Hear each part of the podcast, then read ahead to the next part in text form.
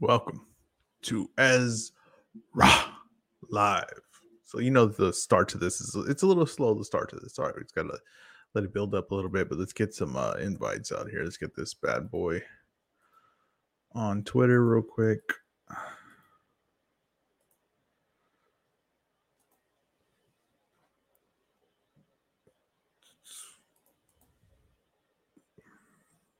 is it not getting the thing? Okay, wait up. Okay, copy clipboard. There you go.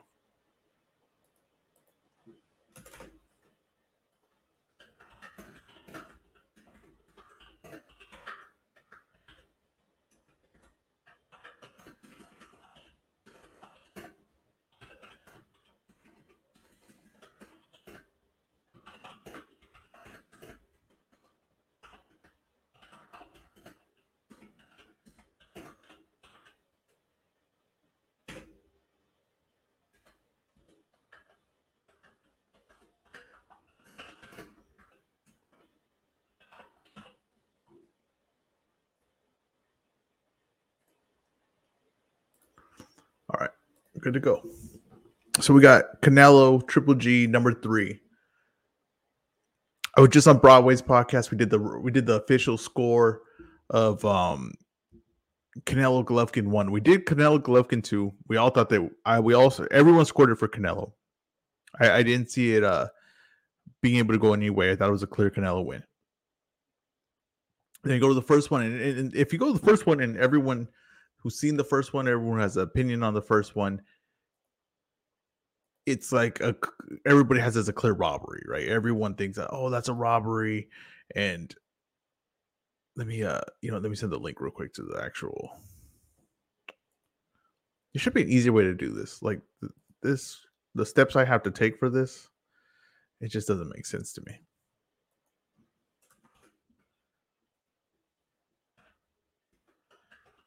Doesn't make sense. It should take this long. To press a button like with the automatic thing written up, like, "Hey, this is my Twitter one."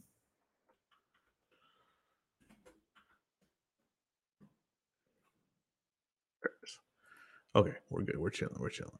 Let's see here.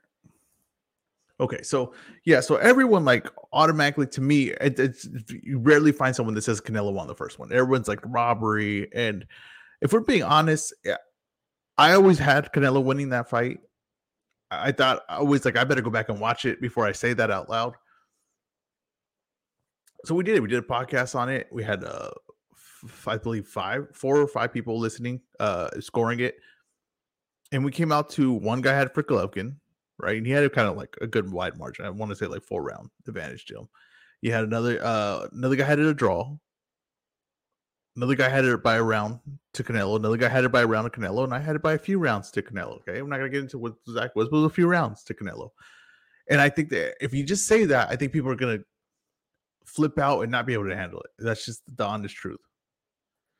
And I, I, I think that that because that's the reaction.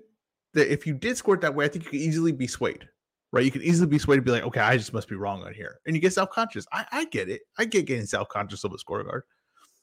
Trust me, I get it being self conscious of a scorecard, but you can't really let that deter you from what your opinion is. And if your opinion is that Canelo won that fight, or if anyone won that fight, you shouldn't be deterred just because someone doesn't agree with you.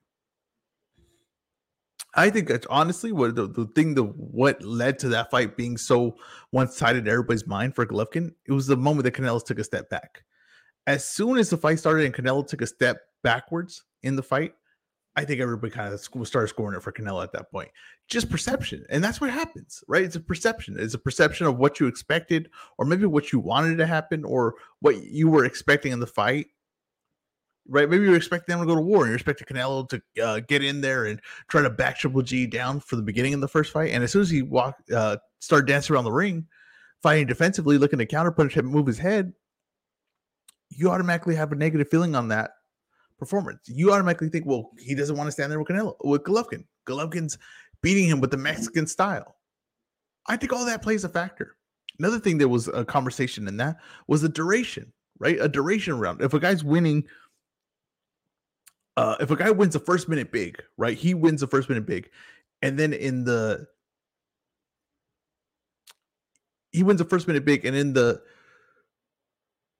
next two minutes. Uh, what up, G Funky? G Funky was on there. He scored it. He he scored it for uh Golovkin. So we, it wasn't like we were all biased, right? Like there were G Funky scored it for Golovkin. It, was, it wasn't all biased.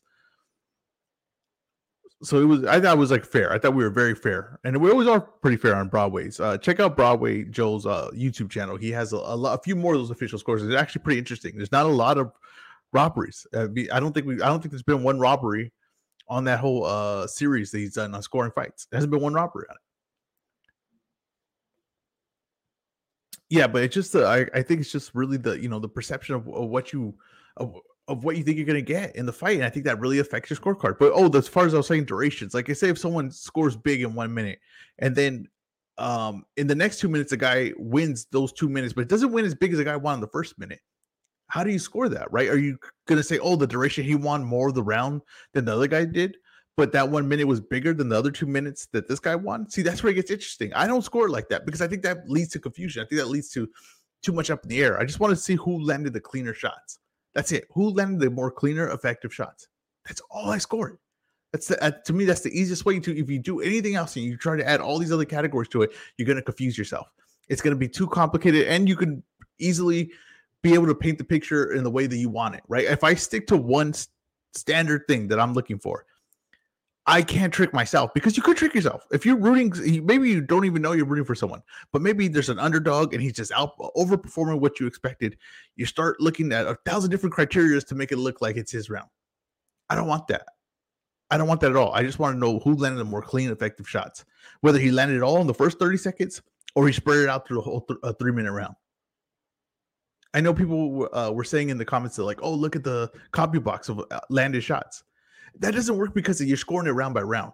Now, you could say that maybe in a round, be like, oh, he landed more shots here than this guy did. But there's also other reasons why that doesn't work. You go deeper, but you can't look at a whole fight and be like, oh, he look at he outlanded him, so he must have won. He could have had a big, you know, three rounds where he landed a grip of shots and then didn't do anything the rest. So that doesn't work either. When you're scoring, to me, when you're scoring a fight, who's landing the more clean, effective punches? And to me, in that fight, Canelo was. And I thought defensively he fought excellent. And at times I thought he was putting like masterclass performance in certain rounds. Now, some, you know, he had the dip of energy. And he has that in the second fight as well. And it's gonna be interesting if he has that in the third fight. And does Golovkin have enough to make him pay like he did in the last two fights when he did have the dip of energy? Because we had a dip of energy in the first two f- fights. That's when Golovkin really took control. To me, when Canelo's so uh, I know a lot of people that just go with clean punches, but I tried to use the four criteria the judges use when scoring. And I, we, we were talking about this, and that's what uh, me and G Funky were talking about. And that's why you should check out that, like I'm saying, the scoring we did for Canelo uh, Triple G, because that was very interesting conversation to have. And I get that, like, you know, you have um what if you G Funk if you if you can comment the what the four ones you're looking for? I believe it's like ring generalship, uh clean effective punch, ring generalship, uh, I think defense is in there, and I don't know what the fourth one is. Uh, he'll he'll he'll comment right now which what it is. But to me, I th- I think that that's I, I don't agree with that. I'm gonna be honest with you. I don't agree with that. And maybe you're saying, oh well, that's that's the way they score in boxing. I don't think they do. I think everybody scores, even the judges. I'm talking about even the judges. I think that they score in a certain criteria that they created in their own mind. I don't believe that they score off those four things. I don't, or I don't think they all have each thing as important as equal the same value that the other one person does. I don't believe that. I don't because if you look at scores, are all over the place. So obviously, there's not one system that's clearly working if you're using those four criteria. But I respect that, you know, he's reading the rules and he's saying this is what they say to score like. So I'm going to use all these to score a fight. But I think it gets very tough, right? I think it gets very tough. And I'm going to add this here. G Funk, if you want to jump on, uh, if you can, here, I'm going to add it in the comments right here. I'll put it in the comments, the link. Okay, here he goes. Clean, effective punch, uh, clean punching, effective aggressiveness, ring generalship, defense. Ah, that's good. We, we read it. I, I get you. I get you what you're saying. I'll leave it right here. So, uh, clean punching, that's just where I stop. To me, that's just where I stop. Now, effective aggressiveness, I think that's where it could, it could get. Um, I mean, effective aggressiveness, aggressiveness. Like, what does that mean? Right? Does that mean that you're you're coming forward. To me, that's always seems like ring generalship and effective aggressiveness is just like the person that comes forward. And that's what I'm talking about in the Canelo fight for the Triple G. Canelo chose to go back in that fight. In the first fight, he chose to go backwards. He was his idea going in, his strategy going in was to box around the ring. He wrote a little better here. His idea was to box and move around the ring. That was his idea in the fight. He's determined that before the fight ever started. So I can't give Triple G credit because he's coming forward and the other guy's moving backwards to start the fight. That's his strategy to me, any strategy you have in place, it just all at the end of the day is who's landing the more clean, effective punches. And if triple, if Canelo moving backwards led to him landing more clean and effective punches, then I got to score it for him. I can't just score for you just because you're coming forward. That doesn't it doesn't work that way. I, to, to, at least to me, it doesn't. That just doesn't make sense. This just score for who lands the cleaner shots. Now, ring generalship, the same thing to me. Effective, uh, effective aggressiveness and ring generalship. Now, if you say effective aggressiveness, right aggressive i don't know why i can't say that word. It is what it is. But eh, what what's the difference from being that right of the effective aggressiveness and clean punching? What is the difference from that? What an effective aggressive uh aggression? He says uh effective aggression isn't just coming forward to, me though it is i mean i don't understand well, what else could it be though right what else could it be does that mean that you're just you're punching and missing shots? Because if you have effective aggression, to me, only way you have effective aggression that means is you're landing shots. That's the only way I see it. Now, ring generalship, like I said, coming forward or controlling, I I think that's very, very. You could paint that picture a thousand different ways for to to to me. It's a bunch of cop outs. I think a lot of those things are a bunch of cop outs. So if you have a bad decision or you have a decision that people don't agree with, I could say, well, I use this and this to get out, right? What up, Carlos? Um, yeah, they are. The official scorecard panel is all here. I love it. I love it, guys. There's a link up there if you can join. Whatever. If not, I appreciate you guys just listening. Um,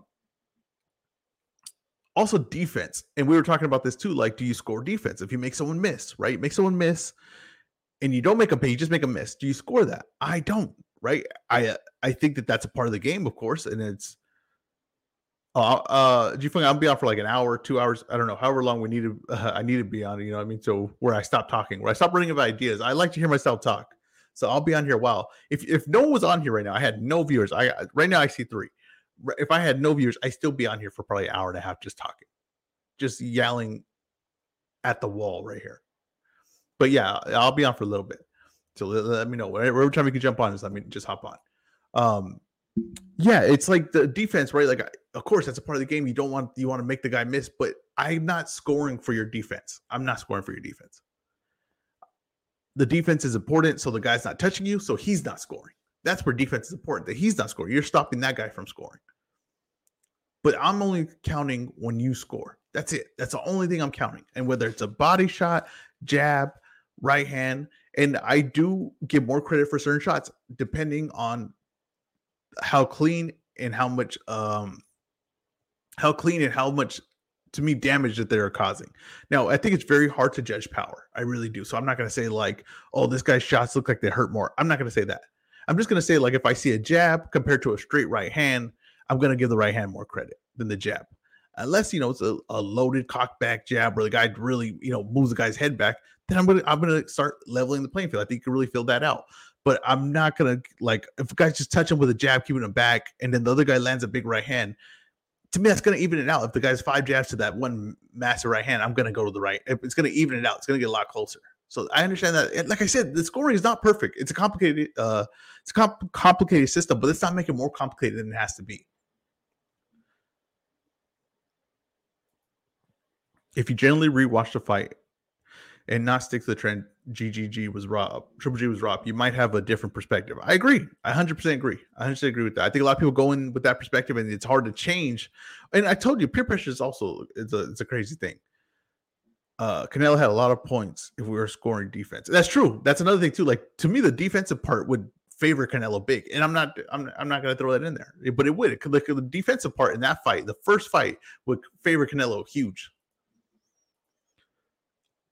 his head and hip movement were so smooth. Yeah, it was it was Canelo's one of his best defensive performance, and it's I, I seen someone else. They, they did a similar thing where they scored the fight, or they were talking about the fight at least, and they had a lot of them had Canelo winning, and they said that you know it's funny that that, that they were switching, right? That they were they.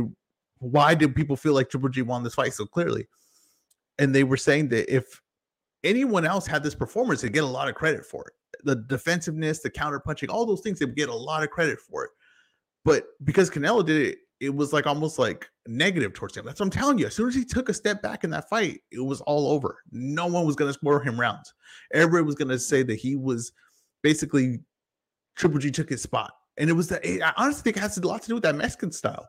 The whole buildup of the Mexican Mexican style going to this fight. And I apologize for I don't know why my my mouth's not working today to talk, but a lot of that going into the fight, I think it just really uh affected how people thought of these rounds right away you just feel like Golovkin was making a fight and and Canelo was avoiding it. That's just what people in their mind they're what it led to. That's what happens in these fights. And this happens a lot, like in, in a lot of fights where if what you expect doesn't happen, then you start judging a guy negatively for it, right? Because he's not doing what you expect, or it's not playing out the way you thought it was going to play out. It's not looking the way you thought it was to look. So he must be losing because he's not applying the game that you thought he was going to apply. It, I'm telling you, the, the, this thing that Broadway started, it's really, really, really interesting. It's it's very effective, and it's really important to note that judging actually is not that bad sometimes. Like as or the fights that we think are robberies, like the Andre Ward Kovalev fight. Like if you talk to anyone, Kovalev won that fight hands down. It's there's no talk about it. Was what a robbery, and we all scored it for Andre Ward. Like we watched it and broke down rounds and went back and watched rounds that we thought were close. We all scored it for Andre Ward, and like to us, it was like clear as day right? Because uh, you got to also remember when you first watch a fight, the excitement of watching a fight sometimes could throw you off, right? When a guy lands a shot and then you get really like, oh, that's a big shot. And then you start getting all mixed up on that round and you just keep remembering that shot. You, you're not really, you got to kind of have to go back and watch the fight. That's why judging's so hard. And that's why being there at the fight for me as a judge, this seems like a huge mistake because there's a crowd and a lot of energy. And it's just, to me, they should be in a silent room, no sound, just watch the fight in the same angle we are people also love going off of um, stats. Yeah, most triple G shots landed were jabs. Yes, and I was saying that you can't you can't trust the stats, right? The stats don't make sense because when you're scoring a fight round by round, it's not scored as a total. It's not scored as a whole fight. It's not scored like I feel like this guy had the better fight. No, no, no. It's scored round by round. So every time a round starts, it's a new beginning.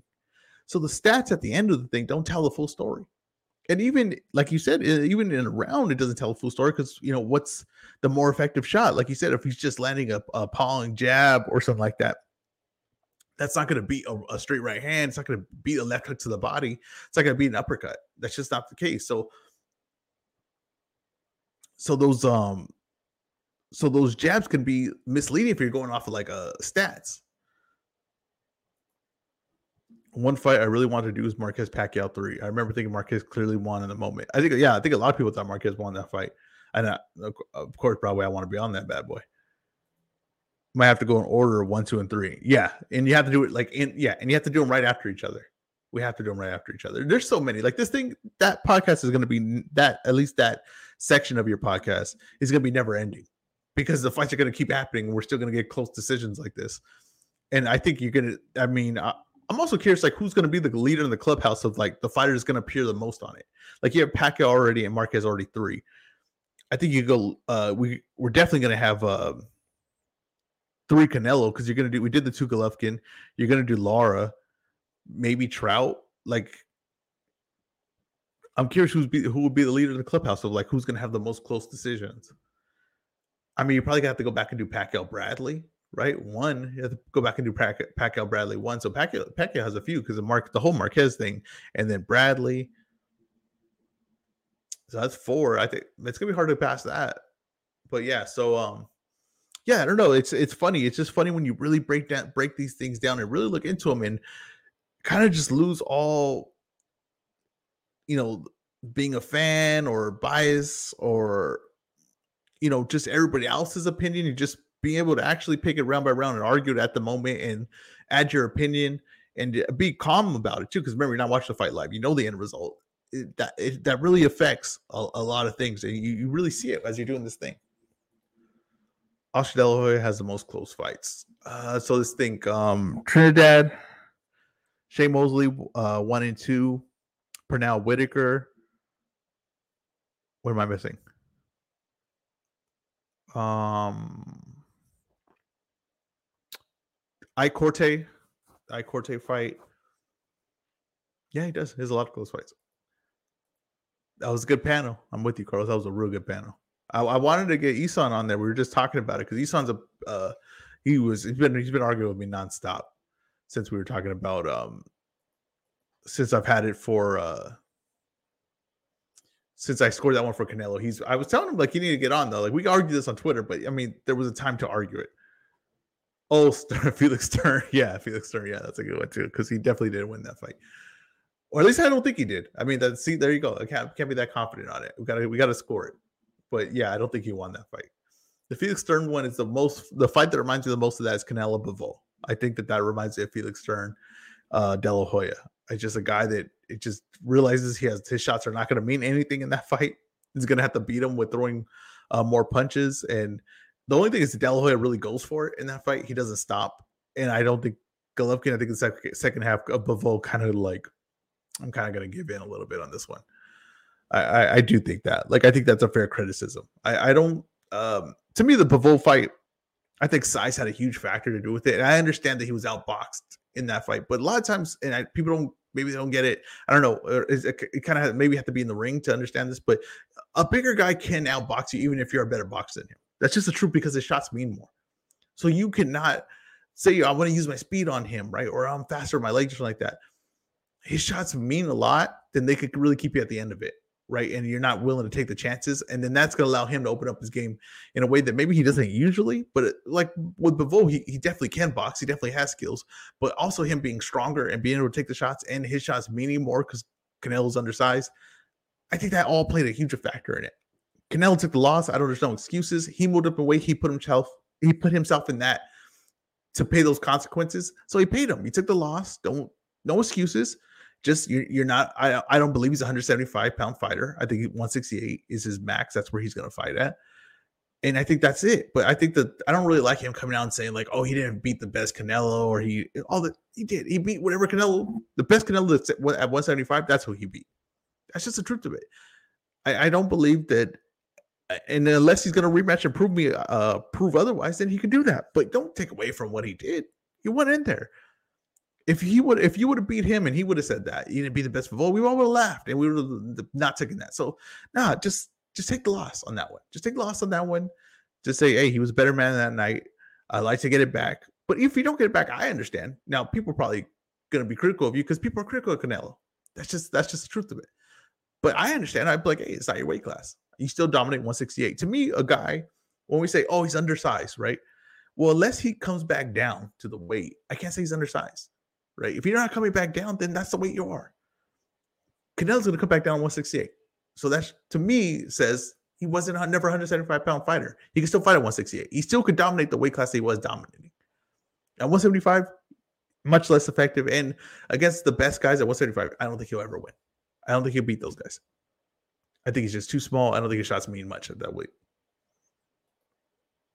Now that we're in agreement for Canelo winning, uh, that's good, but 210 is still 10 2 is still crazy. I, I posted, we got to apologize to Adalaide Byrd. We do, we have to apologize. Now she's way off on the the difference of this, you know, the rounds and everything. That is still crazy, but we got to apologize.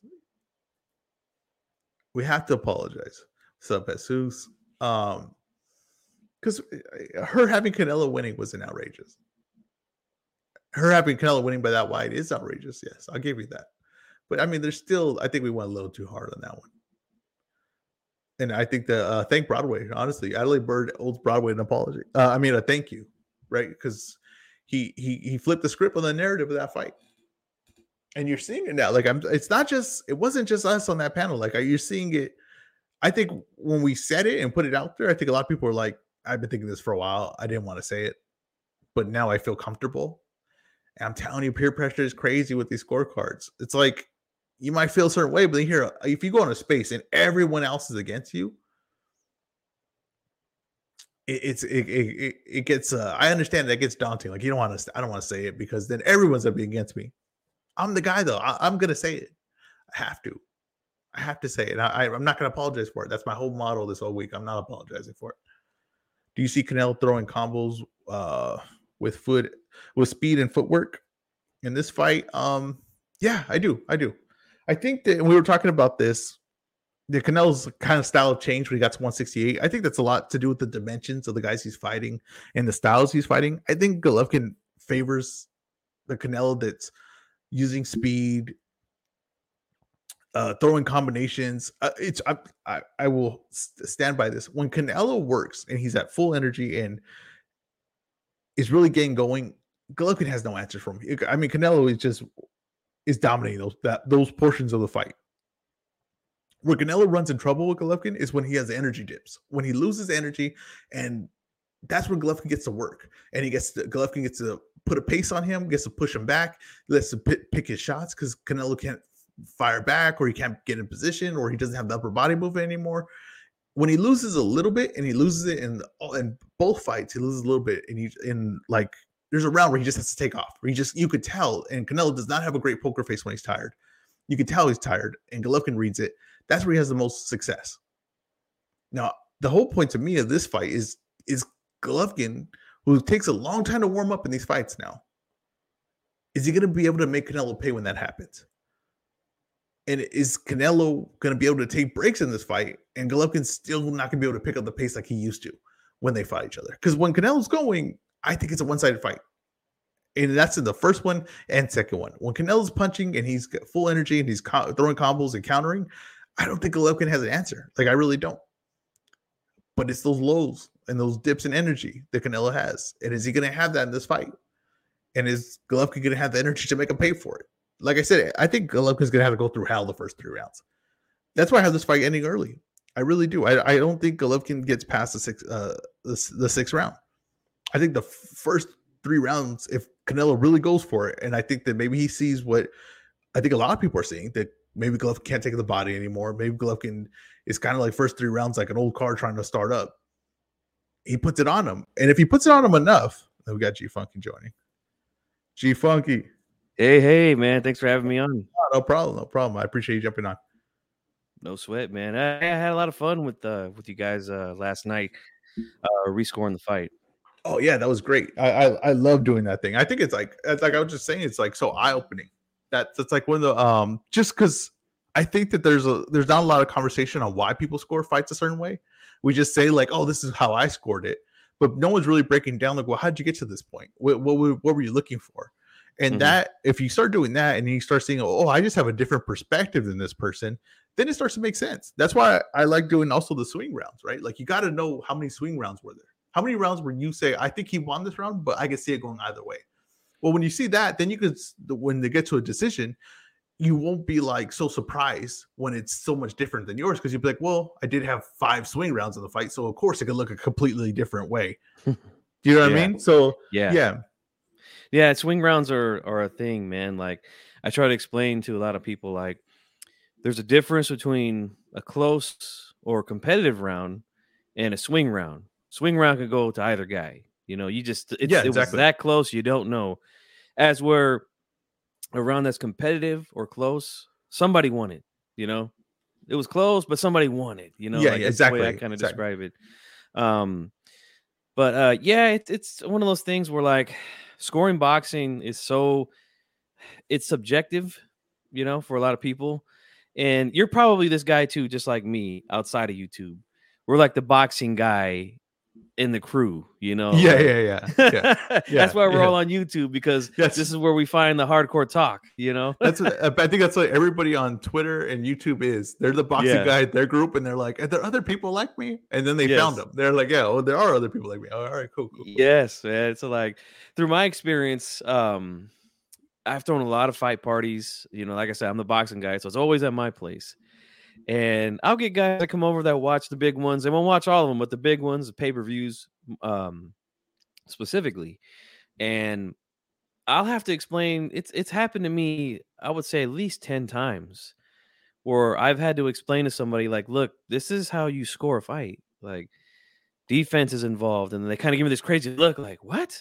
Like, yeah, defense? Yeah, like, what, are you, what are you talking about?" You know, and I'm like, then I have to show them like, okay, this is what the judges use to score a fight. Now, here's another funny thing about that.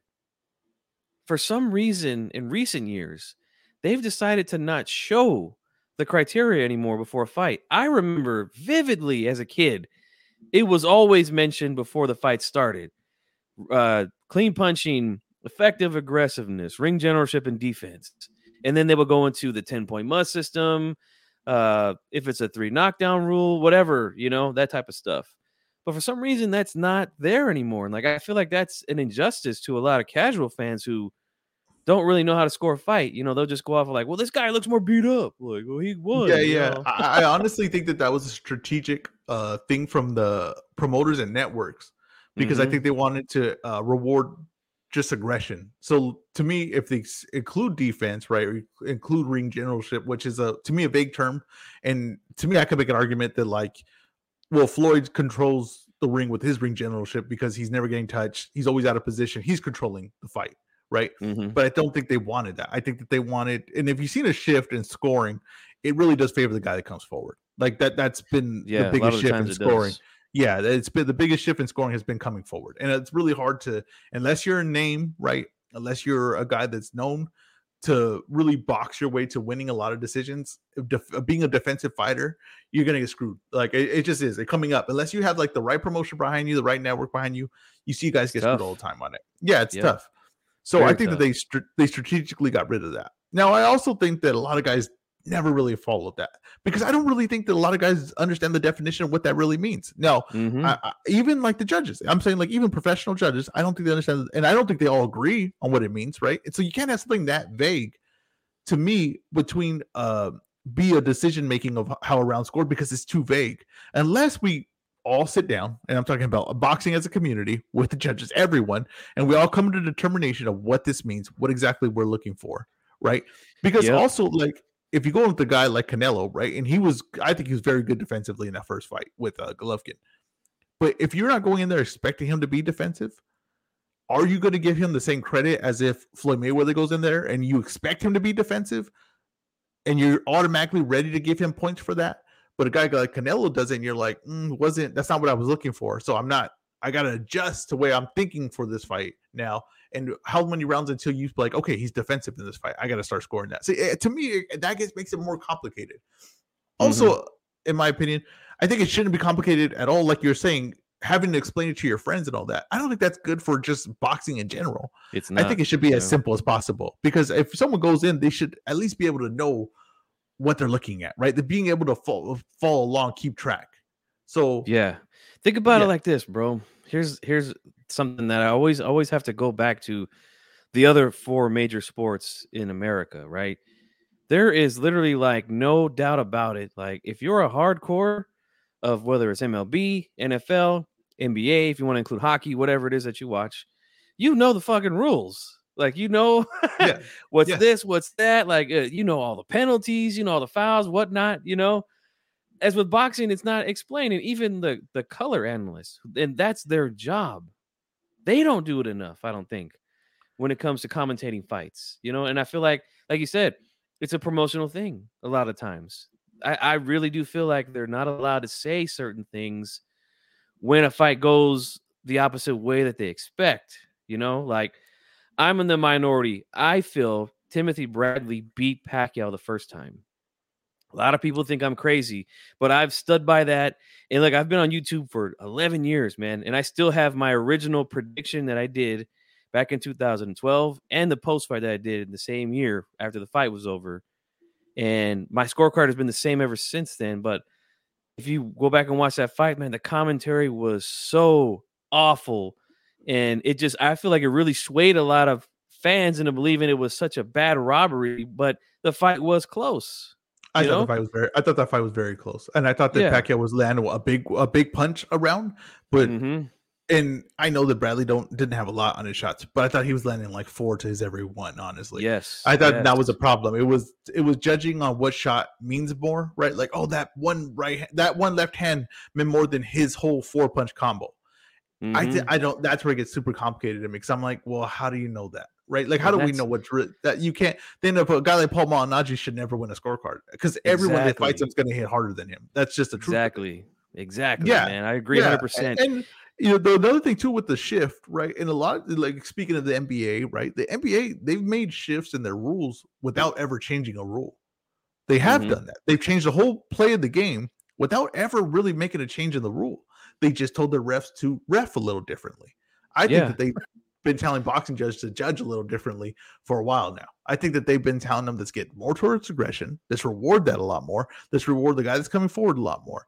And that's why to me just to avoid all that right to avoid be someone being able to control a fight narrative like that to be able to have four criteria that they could cop they could choose one to cop out on i just say who landed the cleaner shots who landed the more effective cleaner shots and i think that just simplifies it now i understand though that if you're judging off of the four criteria that they're telling you to judge on and i'm judging off just of uh, the effective shots we are going to end up where we ended up you had golovkin winning i had canelo winning now like I said, you could make a, and like I said, I had it where you could have Golovkin winning. I was okay with that. I thought it was a very close competitive fight.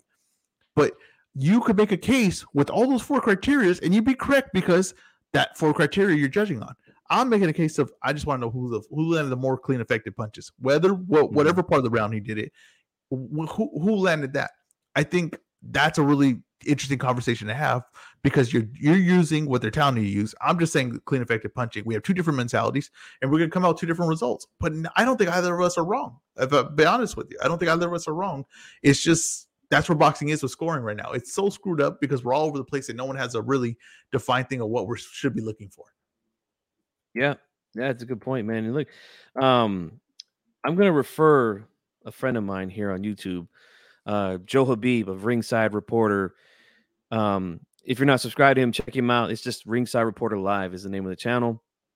Uh, a few months back, he surprised the hell out of me. He told me that he was going to try to get a judge on to talk to him about scoring, and he actually got, I believe it was Steve Weisfeld, Oh, not that's a- mistaken. okay, that's a big name. who's yeah, he's judged a lot of big fights. Yeah. Um, and did you know he was able to conduct an interview and like we had asked the question um on prior shows about like why haven't judges ever been interviewed, especially after a controversial fight. You know, exactly.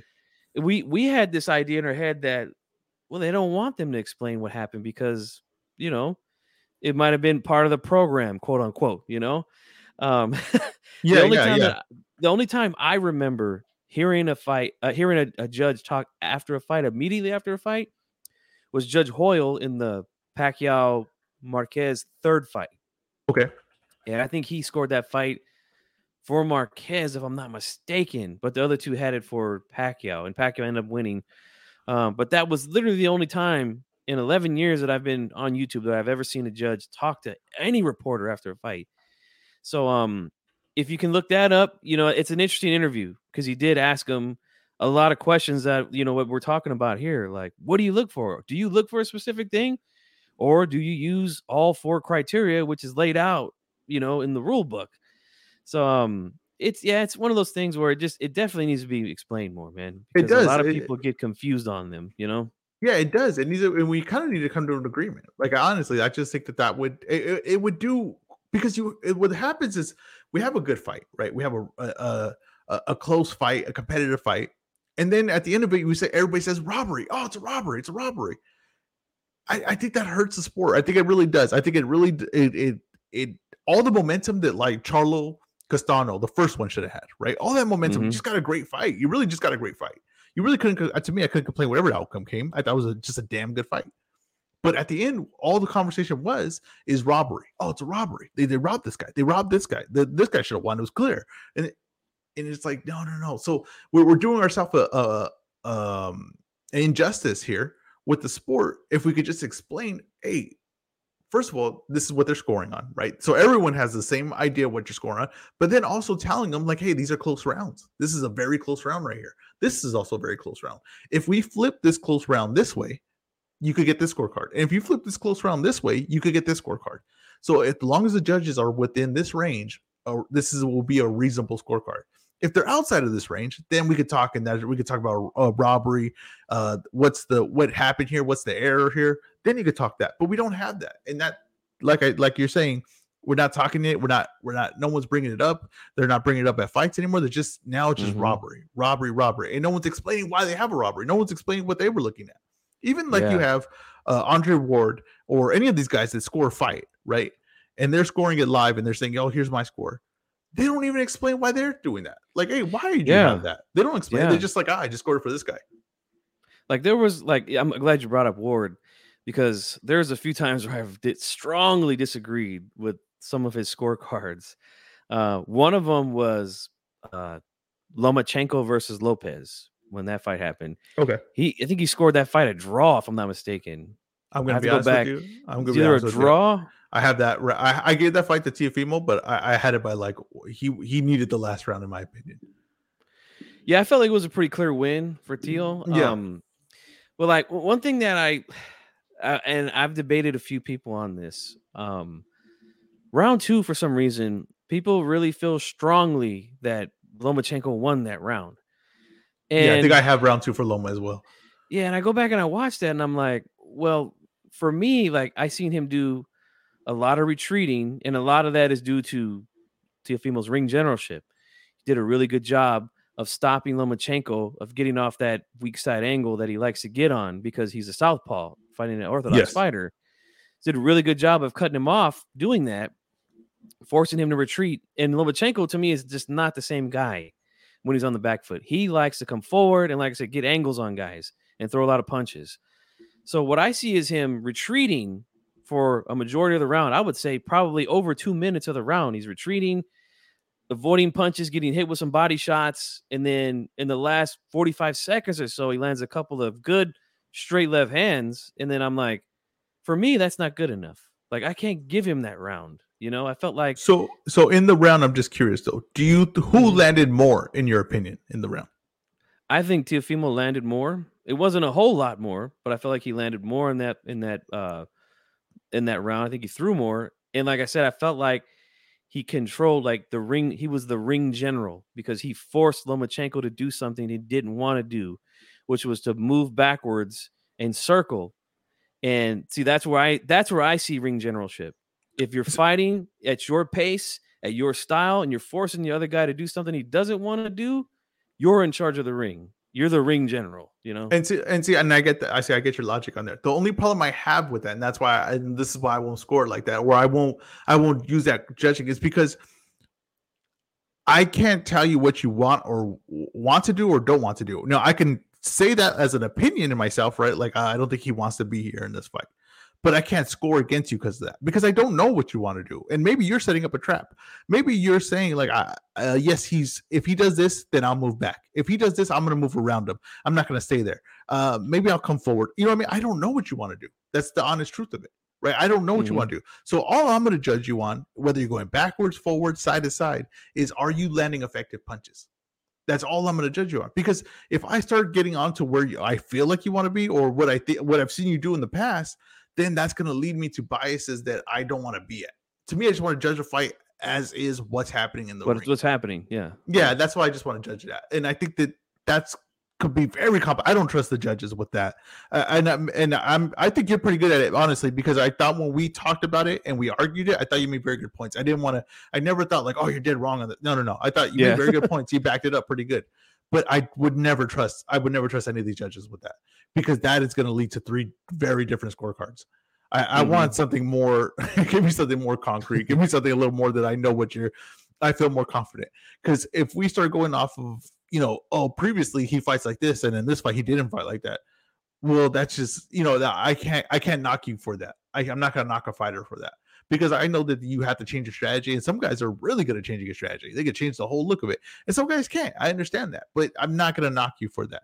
The one thing I I, I did want to say uh, about that too is um uh, another thing with like judging is you have a very competitive fight. A competitive fight doesn't mean a close fight though. I think that's another Yeah. flaw that we have. Oh, that's a damn that was a damn good fight. It was a competitive fight, but the judges had him winning 10 rounds. If every round is a toss-up round, then there's a chance that they gave every round to one guy. Absolutely. Yeah. That's another thing You're we have to realize. If if it's just because something's competitive doesn't mean it's close, or doesn't mean that this is um oh this guy should win the, or this this should be a close scorecard because it was a competitive fight. That's not the way it works. And I you're talking about the commentary. Oh, commentary is awful. Commentating is, is, Awful, uh, no. one of the worst that's ever been. In the Andy Ruiz fight, uh Luis Ortiz, I don't know if you saw that fight, but Yeah, I and the did, Andy yeah. Ruiz Luis Ortiz fight. Now, in my opinion, Luis Ortiz won more rounds than Andy Andy uh, Ruiz did, but Andy Ruiz had the knockdown. So clearly, Knockdowns, yeah, yeah. it won him the fight.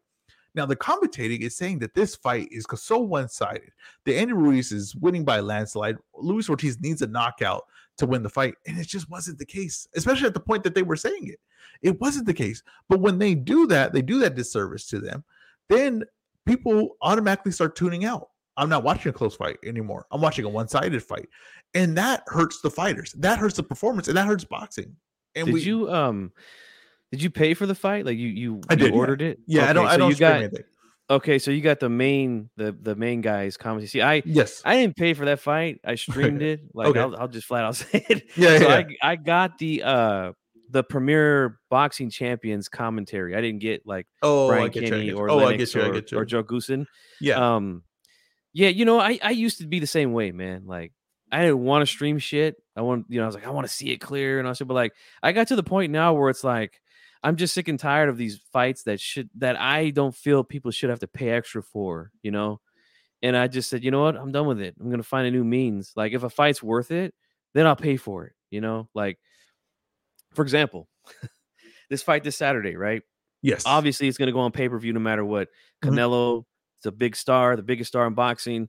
Triple G's got a lot of fans as well. A lot of casuals interested in the fight. Yeah, they have to put it on pay per view. There's just Yeah. Yeah. Yeah. no. I mean, there's no it. way around it. You know. Um, but do I feel like it should be on pay per view? I mean, yeah, I would say so because of the demand for it, and I think that's a big part of it. Um, a lot of people don't feel it's going to be competitive, so that's why they're not going to pay for it. You know, and that's the main reason why I didn't pay for Ruiz Ortiz because I didn't feel like it was get competitive, and it but it was though. Yes, Ortiz got dropped, and uh, you know that put him in a hole. But like you said, you had Ortiz winning the fight. I think I had Ruiz barely winning the fight. No, and it no, was had- because I of the had Ruiz- knockdowns. you Yeah, know? no, I had Ruiz winning, but I thought Ortiz won more rounds. one more rounds. Yeah, he just yeah. lost the fight because of knockdowns. That's what I thought. Mhm. But yeah, I agree Yep. 100. percent The one thing that I would say about pay per views is the the, uh, the one of the mis uh you know the one of the things that's kind of like misunderstood in boxing is the most important fights are not the biggest fights. They, they- Mhm. Sometimes they don't correlate, and that's why I think what we're happening with uh, Crawford and Spence for a long time when they had two networks. It was like, why can't we make this fight? This is the most important fight in boxing. It's gonna be the biggest fight in boxing. It probably is gonna be the biggest fight in boxing, and the, a lot of times the most important and uh the one that's going to do the best business they just don't they're they, they don't flow together i think that if you really think about boxing and you get about think about all the fights we get for free i mean i think the good outweighs the bad and a lot of the times like we sound like the pay-per-views we get um yes they're not the best fights right they're not the the the the superstar matchup the most um like oh these are two best guys they're going to fight each other no it's not maybe not that but we do get charlo castano for free i mean that's just the truth of it we got it Great fight, uh, too, yeah. you get it on cable. You get you're gonna get Devin Haney, Lomachenko probably on ca- on cable. You're probably gonna get uh, you got Teofimo Lomachenko on, on cable. Like I think the good outweighs the bad. As far as like paper like pay per views and all that, yeah, some fights. You know, I understand people like saying that like oh these fights don't belong on pay per view. If, they feel it's gonna sell, they're gonna they're gonna do it. Like they said, you know, I mean, they feel like there's uh some reasoning to put it on pay per view. They're gonna do it. But I think we overall we get. I think we get uh we get a lot of good fights for free. I I mean honestly, and we look out because sometimes we look out because these guys ain't stars. I mean that's just the truth of it. We get these fights because I'm like I know they're that good, but no one else does, or no none of the casuals do. So we're gonna get this fight for free. So that's cool. Another Yeah. idea I was thinking when we were talking right now is why don't they have three judges that are part of the broadcast judging the fight, and then go to them and be like, hey, what are you guys seeing right now? How are you scoring this fight? And and then they can explain it thoroughly. Someone that actually judges fights. And then you could throw a fighter in there as well, you know, like one that's knowledgeable and say, you know, what are you guys scoring this fight right now? How what are you looking for? What are you seeing? And that would also bring a lot more awareness too and a more um education as we watch more fights with three uh a three judge panel that's saying like I'm looking for this and this is why I'm seeing the fight and this is how I have it scored. And then the other person could say, Well, I disagree, I have it this scored. And as the fans watch it, they become more knowledgeable. And I think that's actually an interesting segment in a during a fight where it has a lot of dead air that they could say, Yeah. you know, hey, that, that this would um this is what they're looking for. So I know what to look for going forward. That's a good point. There's a lot of people that feel um because I've been on a lot of panels where we talked about this stuff too, where people have said, I feel like they should add more judges, not just three, maybe five. Yeah, yeah, yeah five know? judges. Yeah. They add two more, or um they shouldn't be sitting ringside the way that they are because sometimes it can be a bad angle. Mhm. Um, maybe they should sit like the tennis judges do and sit elevated and see into the, over the ropes into the ring. Maybe that might give them a better perspective of what's going on. Some people say, I think the judges should be not ringside at all and just be in in a back room in the arena, but in a back room, isolated and watching the fight on TV with no sound. You know, what do you Um, think about that? Ah, that's tough. You know, I I personally think that it's a good idea to have them isolated with no sound, watching it on TV. Um, but then again, like you're still gonna get different angles on TV. Like there's times where, you know, I'll go back and review a fight, and I'm like, I'm looking and it's a close round, and I see a guy's back to the camera. They're throwing shots like, okay, what's really I can't really see from that angle either, you know. So I mean, it's not perfect. I don't think anything will be perfect. I just personally think they should be ringside. That's what I think. Uh, some people feel like the crowd noise could influence him, but Mhm. like your job should, is not to listen to the crowd.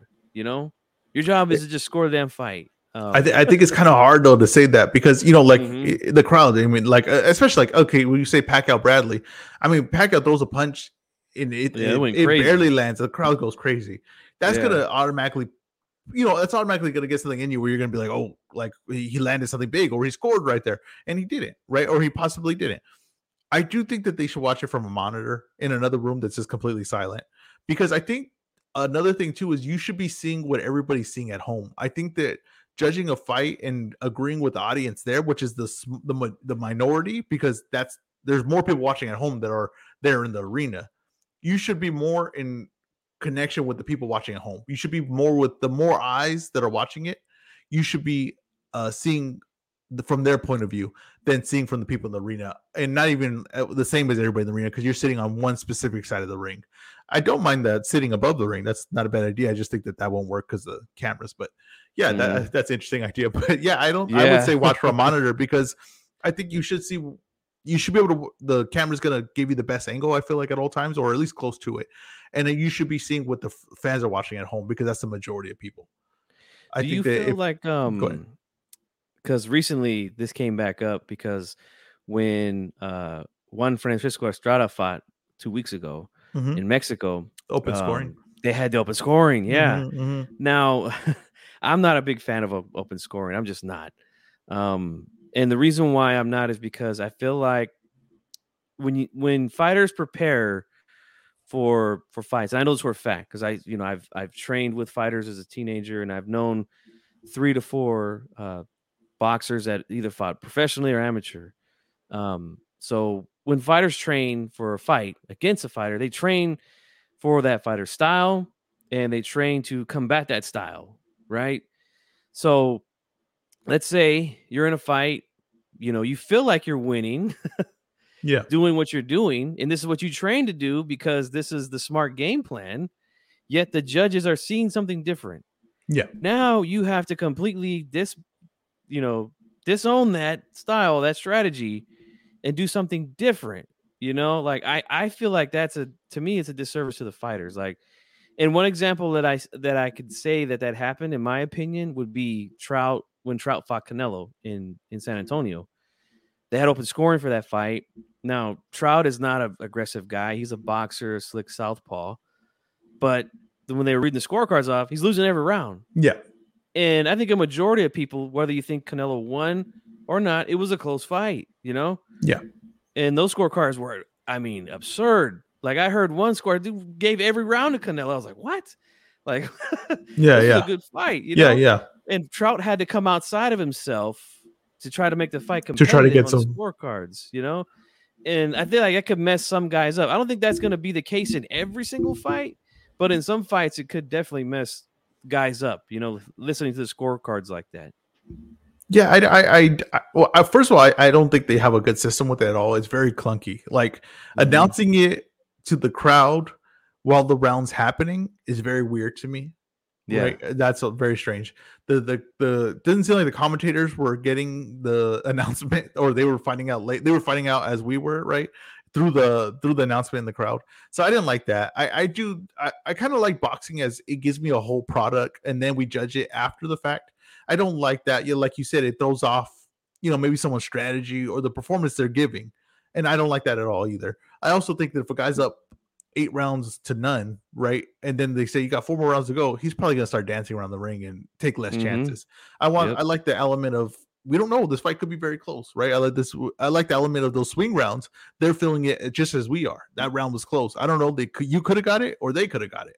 So you still have to prove a point, right? I still Mhm. like that. I don't like taking away the excitement of the thing. And also I like the um like they said the um the unexpected. I like the unexpected. If we're gonna get some crazy scorecard, right? Or we're gonna get something, I want to find out late. I don't want to find out middle of the fight. I don't want Yeah. to be disappointed in the middle of the fight. I like that the drama of it. It's like a movie. You know what I mean? I want to save me that for the end. I don't need to give me the spoiler uh, in four parts through the whole movie. I don't want that. Give me that at the end. I'll save that for the end. So yeah, I don't, I'm, not a fan of it. As far as the entertainment value and all that, I don't think it's great, and I don't think it works even as far as uh you know just effectiveness for the sport, as in giving the fighters the you know letting them know where they're at. I mean, what telling them in between rounds? It just doesn't make any sense to me. I just didn't. I think it's every time I see it, it's very, very. It's not done correctly, and yeah, I'm just not a fan. they do it in the amateurs a lot. Um, I recently went back because last Saturday we were supposed to have the big women's card over in England. Mhm. It got canceled because of the passing of the Queen. Um, but I went back a few days before when the fight was still on, and I reviewed uh, Claressa Shields and Savannah Marshall's uh, amateur fight. They had just posted it back on the internet. So I'm like, hey, let's go back and watch it. You know, like well, I kind of did like what we did the other day. Yeah, you yeah, know, and uh, but I just did it myself and with my subscribers, and um, yeah, they were telling them the score in between because they count they they literally just count punches. All the other stuff like the ring generalship and the like, none of that matters in the amateurs. They just yeah, count yeah, yeah. clean punches. So um in between the rounds, yeah, they tell the fighter to score like, hey, you're you know, your opponent has this many points, you have this many points, you know. Um, they don't announce it though to the audience. Like I do agree with you. That is just weird to Yeah, make strange. the PA announcer say, yeah, yeah. "All right, here's a scorecard." Yeah, yeah, yeah, Uh, very strange, very strange. I like that like if you're gonna do it, just tell them in the corner. You know who's you're you're down right now. You know you Yeah, need a couple yeah. rounds or something. You know that's how I think they should do it. Um, also, with how we were talking about with the judges uh, and watching the fight, that fight I don't know if it's still up or not, but um, it was just literally one camera angle. It was like a wide angle of the ring, and that was the only angle that we got of that fight. So again, you know, Claressa claims that she thought she won and that uh, the judges were on were against her and all this other stuff. And if you go back and watch the fight, it's like again, it's just one angle. It's not like when they Yeah, switch yeah. angles when you're watching a, a, a fight for real. You know, Who who did you thought won it after you wa- rewatched it? I felt like uh, Marshall did win it. It was a close Okay. fight though. Yeah, it was close, yeah. Um, she actually looked to me, in my opinion, she looked a lot better boxing in that fight than I had seen her in the pros. Like to me, now she's kind of developed this weird herky jerky. Yeah, awkward. She almost reminds me of like a female Tyson Fury, like the way that Fury sometimes yeah, yeah, fights yeah. with like his. He almost tries to do that Roy Jones thing where he's got his lead hand down, Yeah, and the other hand's up, and then he flicks his jab and moves weird. Like she kind of does that now, as to where in the fight with Claressa, I felt like her balance was really, really good. Her footwork was really, really good, and she did a really good job of making um, Shields come forward and be aggressive, which she's that's the weakest part of her game is to come Mhm. forward and be aggressive.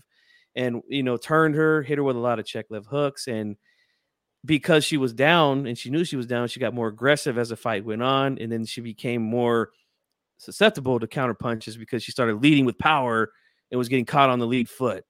Um, it would have been different in uh, Saturday if it would have happened. I don't know. I thought Marshall would win it, but uh, I don't know. This whole thing is weird now with them canceling that fight. Yeah, it's gonna. eh, You know, everybody gonna- cut weight too. You know, they did the Yeah. day of the weigh-in. Everybody cut weight, so it's like we may probably miss a red line. I'm gonna add one more person to the stream real quick. Uh, G Funky, this is my. Uh, I don't know if you're sure. familiar with Polo, but uh, oh, they added him. Polo, can you hear? it? Yo, yo, yo, man. What's up, my boy? What's Ezra? up, Polo? We got uh, G Funky's here too. I don't know if you guys have met before, but uh, No, I haven't. Nice to meet you. Yes, sir. Oh yeah, but we were talking about uh, the Savannah. I, I actually thought that uh, I had Claressa Shields uh, going to win that fight. I thought, but I thought she was gonna have to fight a very controlled fight. I thought that uh, if she got in a game where she was gonna start exchanging with Marshall, you know, Marshall has that, like you said, that herky jerky style, but she also hides thing very well with her Mhm. tapping. She taps you, taps you with nothing, and you probably think like, I'm gonna get her. She's looks off balance. She look, she puts something heavy on it in between. It. She's very good at that. So I thought Claressa Shields too, when she starts exchanging over too long of a period, she gets very sloppy. She loses a lot of her technique. I think that when she's controlled, she's compact, and she's picking her spots, she's at her best. But when she opens up and gets a little too aggressive, you could definitely hit her. And I thought that that would be her uh, Marshall's best opening. It's just Mhm. you know looking we uh looking like you're she's hittable, looking like there's nothing special to her game, and getting caught in between. You know, and allowing Claressa to open up and catching her in between that. I, I really hope that fight still happens. I think it's very interesting, especially the undercard um of that Yeah. fight. But that's a you real know, I'm glad you mentioned the undercard undercard too, because I've interviewed a lot of female fighters over the last couple years, and we've talked about their financial shortcomings in Mhm, boxing. mhm. You know, there's just not a big demand for it right now. You know Um, what's crazy, bro? I, I, how- how like you know the male boxers, you know, they fucking make some of them make ridiculous kinds of money. It's hilarious that um MMA like it treats the female fighters a bit better. Like they get paid. Well, I'm not gonna say like it's the, but it's like an MMA. It's like you've seen girls headline. We've seen Amanda Nunes headline pay per views. Like I don't think in boxing I've ever seen that. Have you, Ezra? Like remember when Amanda Nunes would headline Ronda Rousey? Like have we It's- had that yeah. in boxing? it's a, it's a newer thing now. You know what I mean? I think that uh, you know, and I'll, I'm gonna let you get back to your point right now, G Funky. But I just answered that the um, you know, the one thing is I always said that where's the growth in boxing? Where's the growth gonna come? And I always knew that women's boxing had a lot of room to grow. It needed the the right fighters to get in there, right? They needed a person that they could put a become a star, had the right style to actually look like similar to the what we were seeing in the men's product. We weren't getting that for a while. I mean, that's just the truth of Mhm. it. You weren't getting the same thing that you get in the men's product. Closest, And in MMA, I you were. Yeah, I was gonna say I think we have Katie Taylor in the men's surround me. No, that's what I'm was a big saying. event. No, no, that's what I'm saying. The, the, the, you're seeing it now, right? The, the the talent's looking equivalent to what the what the men are doing. But what, what finish your point, G Funky? My bad. Uh, uh, finish your point. Oh yeah, no, I was just saying about how uh it's it financially they don't make the same amount of money. Like it's not even close. yes, you I know. close. Yeah, And I know for a fact some of these women on that undercard, they are literally part-time fighters because they still have to work another job to make ends meet. Like boxing Yeah. alone doesn't get them doesn't pay their bills. So they had to take time off work, fly over to England, you know, make the weight and all that stuff and then they just cancel it on them. Like, like they're they're fucked now. Not only that, they had to pay for airline tickets. Like, I don't know if the promoter's going to take care of all that. In some cases, they do, but it's not guaranteed. You know, yeah. like I know a friend of mine that I grew up with who was still trying to go to college and fight professionally. Now he was promoted by Don Chargin, who's who's a really good promoter here in California and throughout boxing. And he took care of him, you know, helped him out with certain things, but that wasn't always the case with everyone yeah, you know yeah.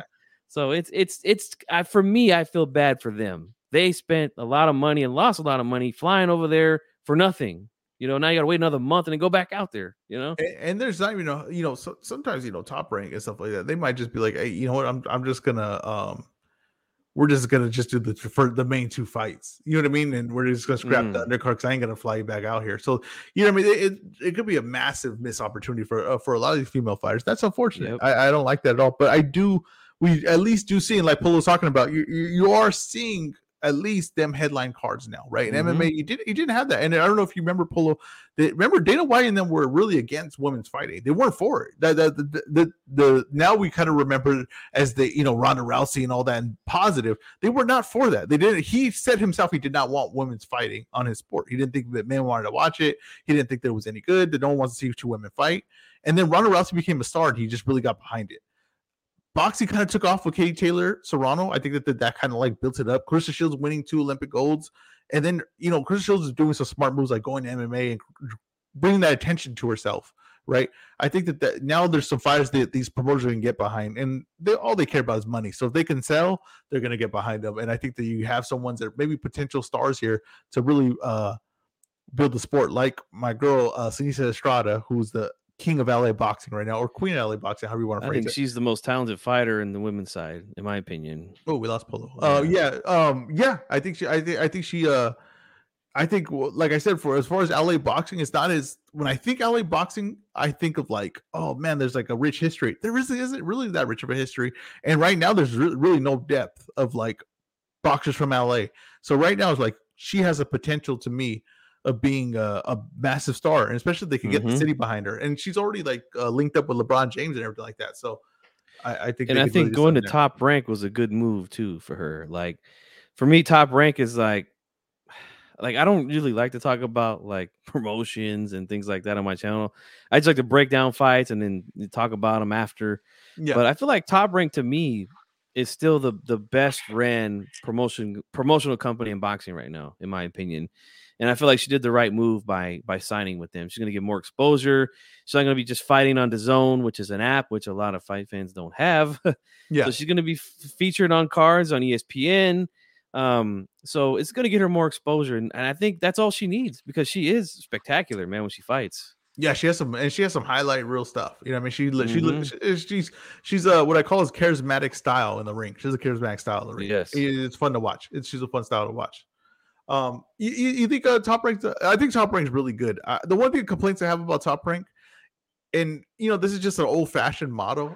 They do a lot of squash matches on the undercard. You know, when they build up their prospects on the undercard, like you rarely get like a deep card with them. You get some good main events, I give you that, but you don't really get Yeah. a deep, deep card with them. I think PBC to me has like overall the deepest cards. Like I think that maybe they're uh they're not having as more as often the events that the other ones are having, but when they give you a card, it's pretty stacked and there's not a lot of waste in there. There's not, you know what I mean? They don't have a lot of fat on it.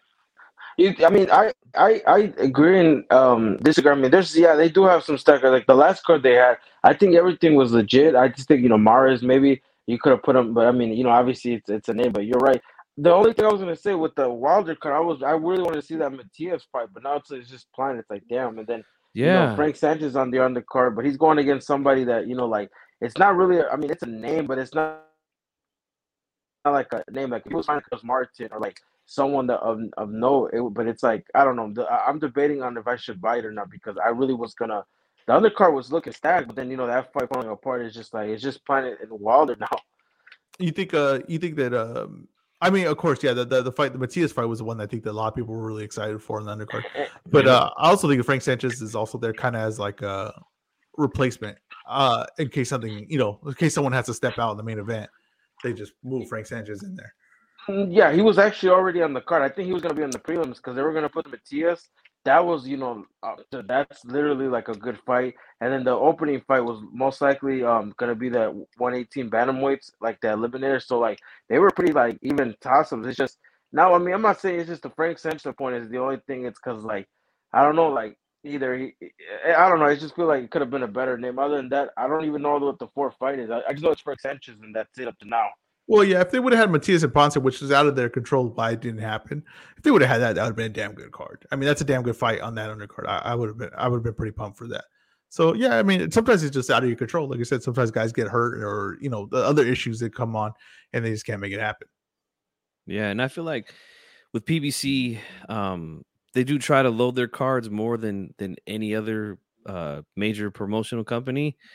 Um, I feel like it's because they just put so many fighters on the shelf for so long. Sometimes, yeah, they you know, need like. They need to get them out they- there. Yeah, they got to do something with them.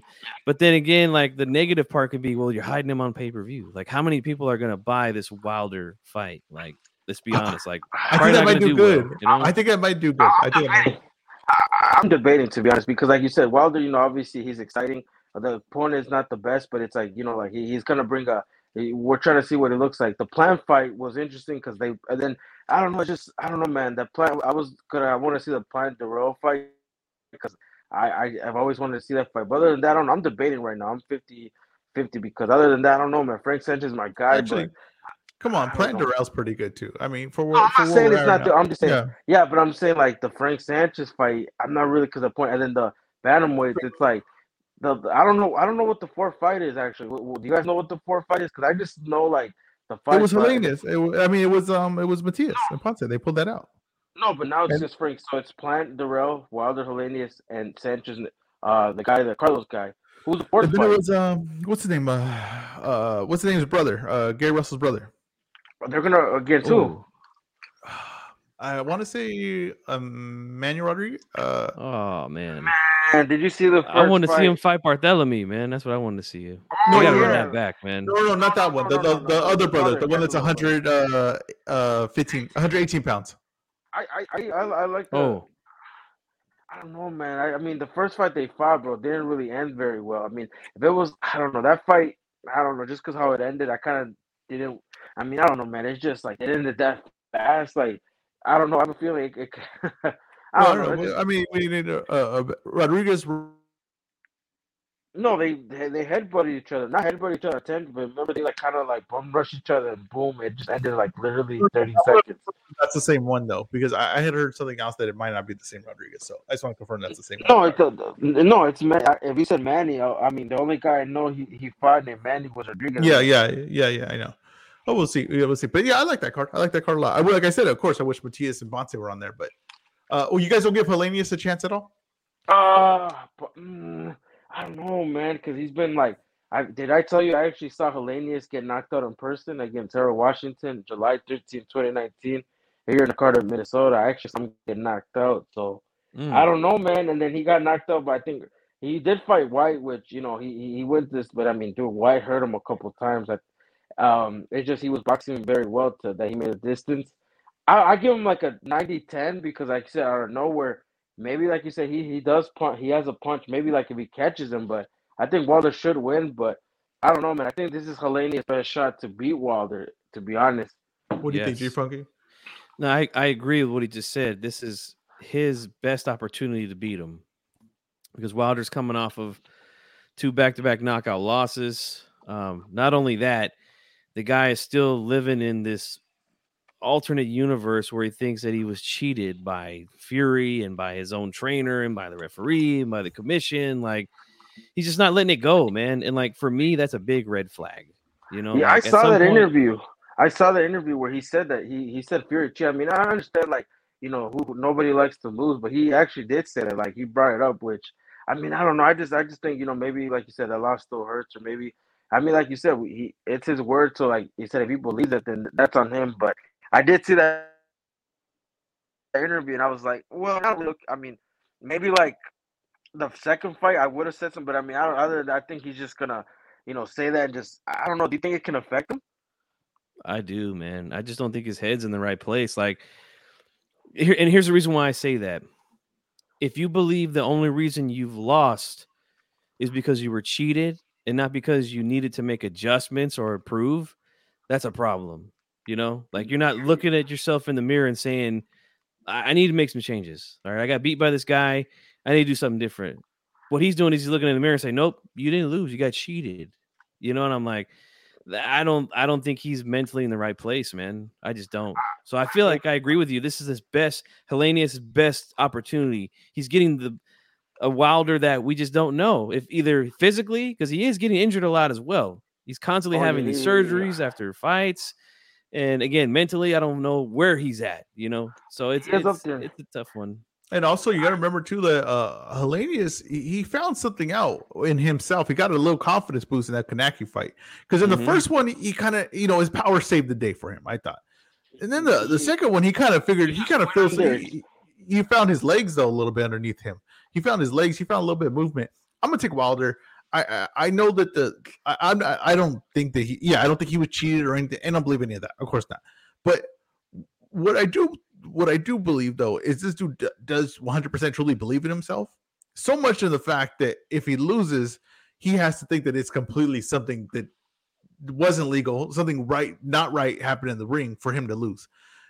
Uh, people with that kind of confidence like that, sometimes it takes that to do the things that this guy's accomplished or anyone's accomplished. You know what I mean? Like sometimes football players, all these guys have to have insane confidence or insane uh, thought process to even get to that point.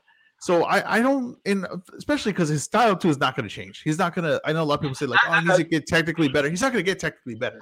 He's going to do can what he make does. adjustments.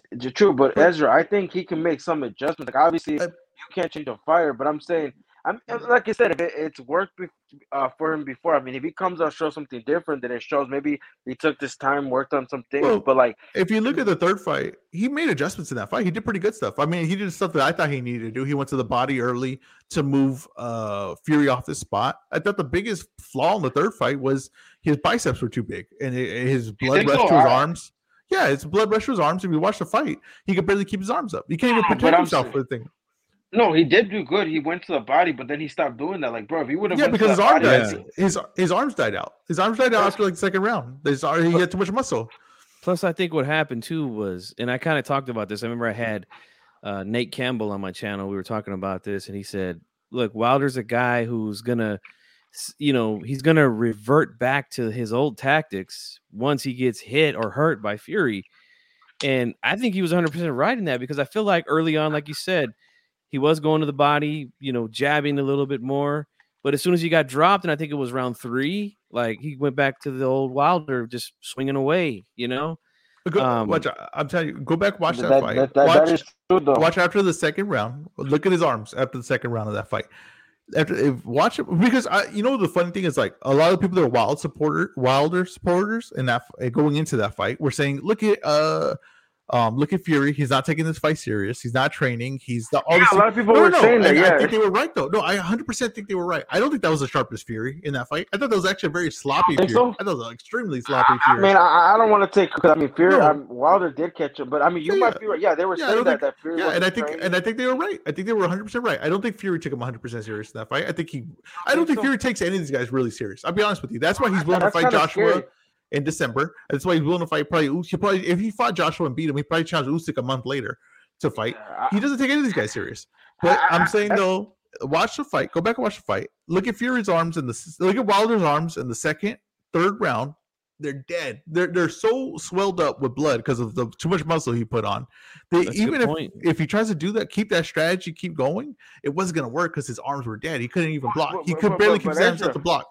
Ezra, you do realize he pumped up because he knew Fury was going to use his Yes, physicality. Fury no, no, no. huge. uh, Yeah, That- it was it was a bad strategy. It was a bad it was a bad move on his part Yeah, because and- you were never gonna beat him with your biceps. Any anything you do, Yeah. any sport or anything like that, anything with fighting, especially your biceps, uh, like having big biceps, are never like a positive. It's just not. It never in fighting, at least, and maybe in other sports, but in fighting for sure, having big biceps is never a, a positive. Yeah, and I was always told in gyms by trainers that you know they don't like guys lifting weights like that. Like he's putting those videos out of him like bench pressing. Yeah. That was stuff like Joshua. that, That, like, was that, mm. that was Joshua's first problem with with the with the with Ruiz. I told people Ruiz is gonna beat him. Mm. Yeah, because he's not he's working out too much. And then the second fight, I said, watch, he's gonna use his distance to jab him all night, and, and he'll beat him again like that if they fight a, re- a third, fourth, fifth.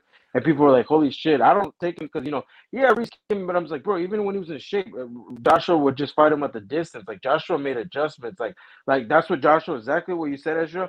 Joshua made adjustments because in the first fight he was fucking huge. Like, bro, you could tell like Mhm. And he was a lot leaner in that rematch. He was way see that he lean. gassed Super out, and then this, but Yeah. the second fight, he just went in there and just like that's all you beat. Like small guys, you keep use your distance and your jabbing, bro. Ruiz could not touch him. Yeah. Yeah. uh, Also, too, like Ruiz, he, uh, to me, like a Ruiz has some of the worst. Like I Yeah. said, bro, even even Yeah, even, even, even, Ruiz, even but to me, Reese- Ruiz has bad legs coming forward. I mean, I'll be honest with you. I think he has horrible legs coming forward. I don't think he has. I don't think he has any moves to get inside. He has no moves to get inside. And you saw the Oh, yeah, he Ortiz fight. He got he got inside. What are you talking about, Joshua? No, bro, no, he no. was- He didn't get in the inside. Or Joshua gave him the inside. Joshua went in for the finish and got Ah, too deep in, and then he responded. But he never earned the spot. He doesn't. He doesn't have leg work to earn the spot. He's never earned any inside. He oh, his moves are Parker, he responds when you. Parker. Have you watched the Parker No, fight? no, I don't think he Oh, did in yeah, the Parker. He, I think Parker I think times. Parker. I think Parker rests. Parker stops. He moves and stops to punch, right? And if you have man, he- and Ruiz, if you have him constantly move Ruiz, if you constantly move him and don't let him come in, he's never going to be able to earn the space he needs to punch. He'll Oh, never. j- j- He could respond, but he can't. Fought the same again. Parker after that fight never Oh, fought the same, He- bro. No, Literally, he used to, bro. He felt those. Body I'm not a big fan of. Parker's style. Um, either. I mean, Yeah, Yeah. his child stance. Like, he, but, but I don't know but- who. But what are you comparing it to? Like, what do you mean he never fought the same? What? What to what Like, he performance? Like, like he doesn't engage as much as I like. How do I say? He doesn't engage as much how like he used to. Because after that fight, bro, he was getting That's not up true to the because body. didn't he go to Hey, war bro. with Whyte after that fight? No, Whyte beat. Yeah. I gotta. re- Yeah, they went to war. that. He went to war Whyte in that fight. So that's not that's not the ah, case. Just watch watch his past fights before he fought Ruiz. Look how he used to fight. That dude legit could box. It's just something about he just never fought the same after that fight. I just didn't see it. It's like with that Ruiz fight, he boxed good. He kept, but like I don't know, man. Ruiz was getting inside of him. You gotta rewatch that fight. Ezra. The way he was getting inside those body shots, dude. Parker I'm surprised he didn't go down because dude, he was getting tagged up to the body. I'll tell you right now, I would never watch that fight out of joy or for fun or anything like that. But there is a Parker, there is a Parker uh Joyce fight that's coming up that I will have to study for. I'll put that. I'll add that to the list. I Who, will you, who study you think? Who, who, who do you think would win Oh, in that think- fight? I think Joyce is gonna uh, run through him, but like a hot knife so? through Joyce butter, as well. I got, I yeah. got choice, but I don't know, man. I don't want to come Parker out. like That's a what I'm like a hot knife through butter. That's what I think. But I I, feel want like to see the Parker- fight. I feel like Parker's got no killer instinct, man. Yeah, Like- he doesn't have that. And the Ruiz fight, he did, Yeah. dude. He was like that. That's exactly what I was gonna say. I he don't doesn't know. have that, bro. He doesn't go for it. With Ruiz, he tried to go for it. It's just Ruiz was, you know, bro. Watch that fight. I don't know how people are like, bro. They were going to war together, and then after that, just Parker lost it. Uh, you know, a lot of people put down like, which speaking of heavyweight fights, uh, a lot of people put down like Fury and Klitschko, right? And I know a lot of people think that's an extremely boring Frank fight. Sanchez, Frank Sanchez too. But I'm saying though, like I would watch Fury Klitschko over uh, Parker Ruiz. Like if I had a choice, I'd pick how? Fury. I mean, Klitschko. I- Which, I- which which fight? Because I I was not a big fan of Vladimir Klitschko specifically. Vitali was okay with me. But no, no, I'm saying I watched Fury fight Klitschko, and that's a. I Oh, I mean, to people, that's like one of the most boring fights ever in history. It's just I watched that over. I love that fight because he beat Klitschko. I couldn't stand. yeah, it. yeah, I love that fight. I love that fight because he out Klitschko Klitschko. That's what I thought. I was like, oh, he's doing what exactly what Klitschko does. He's doing it to him, and I was like, and he's doing it like Klitschko's uh, when he's at his best. I always liked Vladimir a bit better, man. Especially when he fought Povetkin in the Haye fight. That was him that fought him. Povetkin and Haye, right? Yeah, uh, Yeah, Vladimir. yeah. Vladimir. That fight, that fight was it was hilarious. No, hilarious. you like I Vladimir more than Vitaly? Because Vitaly's I the just more don't know. entertaining one. No, but it's just me, uh, yeah. what I like is like the way he was just beating all these contenders. Like, bro, Povetkin and when he was, bro, that dude was no fucking joke. David Haye, you know, had the the haymaker. Like, I don't know, it's just hilarious how he was just beating these guys. It's like, okay, now on to the next one. Oh, you, know, got, you uh, got. you know where I lost respect for them, and I'll, I'll tell you exactly what happened. It was when he lost to Sanders, and he didn't get it back. His brother did, and I was Hmm. like, "What the hell is this?" Right? You go get it back. Why is your Yeah. brother going to get it back for you? And that's when I realized I was like, "Oh, the heavyweight division is is ran by a two headed monster." So of course you're not going to ever lose it. it. That's what I'm saying. But they, of course, they want it because if you beat one, then you got to go fight the other. You can't just beat one and be like, "Oh, I'm champ now." No, then the other one's gonna come knock you out. And the chances of beating both of them were pretty were pretty low already because they're giant, massive human beings. With the in the one of the worst times of heavyweight division history. I don't yeah, think I so like- because because they still had guys. It's just like, bro, you had a who? Povetkin, David Haye. You had uh, Bryant Jennings was pretty. David decent Haye when he was, first of all, David Haye was a cruiserweight most of the time. They were heavyweight champs. He came up. No, and no, no, he no. But he won a champion and he beat the one of the top five guys that Who were. did, who did he beat? Don't What champion did he beat? N- The Ni- Nicolas- uh, yeah, that dude The was one that beat the one that lost to the old Evander. I mean, Yeah. I don't know. I thought Holyfield won that fight too.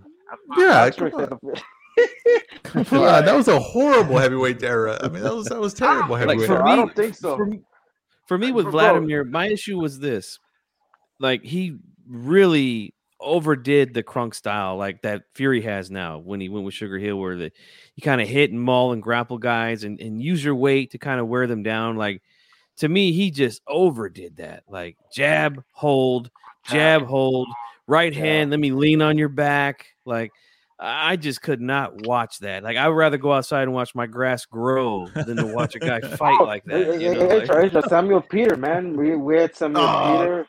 Come on, See on, that man. Samuel Peter? Okay, you know who is Samuel Peter today? You think Samuel Peter beats guys today of all of the top five heavyweights right now? you Hell think Samuel yeah, Peter- No, he Hell does not. yeah. He doesn't What are you touch him. bro. Samuel bro, James Peter? Toney beat him, bro. right? Yeah, Did James just- Toney beat him? Yeah, I, I don't was on- remember. I listen. don't. I think they fought. Yeah, I'm pretty sure they fought. But I'm not. I don't remember. Yeah. won. But, but, but listen, Ezra, you're saying that because, bro, that's what everybody says. When there's two guys or two dominant guys just beating everybody, people get tired of it. They say, "Oh, the heavyweight." No, Like, no, it's just there's two dominant guys that No, nobody can uh, touch. They always I say remember, that, bro. Stop I it. remember how bad the heavyweight division was then.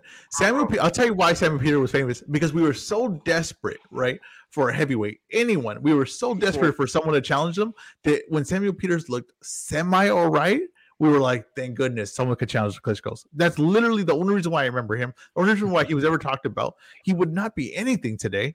He'd be fighting. I disagree. I he'd be, disagree. uh, I disagree. He'd be Stavern. think- He'd be Stavern, if we're being honest. I disagree. I think he. I think he'll beat Luis Ortiz. I think he could probably clip Ruiz. You I think think he, he would beat Luis Ortiz in his prime? You think he'd beat Luis Ortiz in his He would prime? clip him. bro, that Luis Ortiz would get knocked out. I like I said, you're on Ooh. Samuel Peter. I don't understand. Like, bro, did you not see the Klitschko fight? He fucking went to war. Like, I don't know. You're you're discrediting. I, I don't know, Ezra, man. We're gonna disagree to agree, but We're man, I, I, disagree. Samuel Peter, Samuel Peter was legit. Look, I, I like Peter. He was entertaining, but was he like that guy? Like I, I don't know. No, I know. If I, I didn't say he was a guy. I just said he could beat a lot of these If guys. you I just, I, remember, uh, you brought up the Klitschko one, right? So that would be your best argument. Is like, oh, he did have a competitive fight with Klitschko. If you remember Klitschko at that point, the biggest flaw with Klitschko was that he had no cardio, right? He had no, he had no gas tank. In the second half you, of the fight, he, didn't he he fight died out. brothers? Didn't he fight bro, bro brothers? I don't think so. I don't think Peter fought Vitaly. He Look, look, look. No, because he fought or he fought one twice. I remember one was like he like fought really, Vlad. But, but I- Vladdy, yeah, Vlad. Yeah, he fought Vlad, and they the Vlad tired out in the second half of the fight. Got dropped a few times, but that was when he had that huge. When Vlad had the most, the worst gas tank in the world, and after like the fifth and sixth round, there was a chance he just passed out on the floor because he lost to Lamont Brewster the same way, in the, the the exact Nigerian same nightmare. The Nigerian nightmare. Put some respect on him. The Nigerian Mm. nightmare. He's hey, he's he's what Ajagba is today. What he but he except a little bit better. You, you don't know. You might be right. He is what Ajagba is today. You might be right. Uh, outside the top ten heavyweights, No, hell no. right bro. You're tripping, bro, bro, bro. The heavyweight division is going through a process now. We know who the top guys are. Wait until these guys start fighting each other. Then we'll have the heavyweight. We'll have a mixture of things. We'll see Flip. We'll see the great Frank Sanchez. We'll see. yeah, big- but that's big, what I'm saying. uh, You're explaining. You're explaining good heavyweights. So you're explaining a good heavyweight. Bro, but but bro, I'm I'm, just saying. I don't know. I'm just saying, bro. Like some of those guys that they fought could beat a lot of the guys today. I don't know, man. It's it's, it's hilarious. You're probably Yeah, right. I mean, look, James Toney, James, James Toney, a guy who was pretty much known for his runs at middleweight, went Was the a- distance twice with Peter. he One was win? a split decision. No, he didn't win, but one was a split decision. Um, but I mean, those were good competitive fights too. Like I feel like Peter, like that's a guy that Peter should knock out, and Toney was well out of his prime too at that time. Like this Was was James Toney ever knocked Toney. out? Was James Toney ever knocked out? N- I don't, I don't No, think I so. don't think so, no. Oh, But so, I'll I say mean, this: a, a middleweight moving up should uh, Samuel Peter, with his reputation, should have stopped him in one of and, those fights. and honestly, not just a middleweight moving up, a, a middleweight that didn't just move up because like, oh, I'm going to do it the right way. He just moved up because he says I'm tired of being in shape. That's literally why he moved up. He said I'm tired of working out and being in shape, so I'll move up. That's what James Toney was at that time. You're talking about the division. They had Monte Barrett. They had uh Messi. They had um Seth Mitchell. You're talking about one of the worst times in boxing. Seth Mitchell. it- you're, you're talking about one of the worst times in bo- heavyweight boxing history, and you're going to tell me that Samuel Peters would be competitive with the guys today, and I, I'm just going to say no. The only reason he was competitive I with didn't say Ronald top guys. I, I say I said not that I said he could beat a lot of the contenders. Like I said, we're gonna disagree to agree. If he dropped Klitschko multiple times, and and why is he But saying that was speaking I'm telling you. nonsense? Klitschko was dead tired. Uh, Klitschko was at that point. Klitschko And couldn't go Bro, like chinny. eight rounds. making excuses, chinny. bro. Like, like, like, I, like I said, dog, we're gonna disagree. Disagree. People need to watch them. Like I said, I'm not saying you, but people saying like, like pe- people probably weren't even like they don't even have their driver's license when Samuel Peter was fighting. No, that's I a good point. Well, no, no, no. yeah. To be I'm fair, saying, like, Polo, I don't think you had a driver's legit. license when Polo when No, no, I did, fighting. I did. But I remember Polo, watching Samuel old you? Peter. Because I didn't have Uh, a driver's license when Samuel Peters No, was no, fighting. I'll tell you, I'll tell you. I, I don't give up my age, but no, Samuel Peter, bro. Do you think Peter? Let, let's let's do this real quick then, because I want to I want to hear. Let's start with Joshua. You think he beats Joshua? Uh, that'll be. That, I don't know, man. Ruiz, I, don't I, think, I know. think he'll be. I, I think Joshua beats him. Joshua beats him for sure, but in a competitive fight. oh goodness Okay. gracious! Uh, Tyson Fury, Oh hell no! I think Tyson Okay. Fury beat him. Andy Ruiz. Uh, I said they go one and one. It's a rematch. I'm just saying, you're Um, rating these heavyweights like dog. I've seen better heavyweights. Like Ruiz is my my guy. Like, but I'm like, dude, I've seen legit better. Uh, so I don't like I said, we're gonna disagree to agree. Like some of these heavyweights, bro. I'm gonna be honest Or- with you. Are, okay, wait, wait. overrated in my opinion. Okay, uh, so you think uh, Luis Ortiz in his prime, he he he would give him hell. He would beat him. Bro, he would give him a lot of hell. Okay, know Wilder. where- oh no, no, wait, wait, wait, wait. Samuel Peters Wilder. Bro, that would be a competitive fight. I think Wilder gets him at the end, but I'm saying Wilder would have to bite down. Like I see them both going down. I think that's a fucking crazy fight.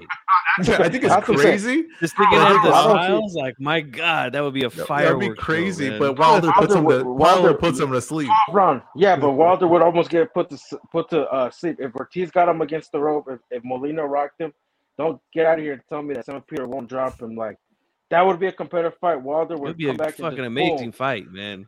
Just You thinking know about that right now, holy shit. well, well, Polo, well, Polo, what you're doing right now is you, you basically like you're using the middleweight division we have today, right? And you're gonna be like put it against like some of the, you know like one of the better middleweight division and being like I don't know, uh, you know, I think uh a Murata would be competitive, and it's like, well, wait, wait, wait, like Murata would be competitive with who? You know what I mean? Like it's it's just it doesn't make sense. Uh, I get Samuel Peter was something in that weak heavyweight division, but he wouldn't be something today. It's just not. I, it's I, I, I division's disagree. I, I, I disagree, bro. I saw Charles Martin become world champion, and Samuel Peter can't can become a world champion. Man, come on. Who did, wait, who did Charles Martin beat the world champion? And, wh- But you- and wh- who did he but beat I'm saying he, he, he, beat, he beat some guy. I can't even pronounce his name, but I'm saying if Charles Martin got a title shot, and that's no knock to Charles Martin. If if uh, I'm not saying because actually Ruiz did beat Joshua. I'm just saying I, I think Samuel Peter would have been a champion. I, I disagree. with What you're saying, like I said, he's not a bad fighter in my opinion. I, no, I, saw not, this, I, I'm not saying he's a bad fighter, but he's just not like the level of these guys. I just don't believe that. I don't believe the how, do you heavyweight think, division. how do you think Peter would do against a Dillian Whyte?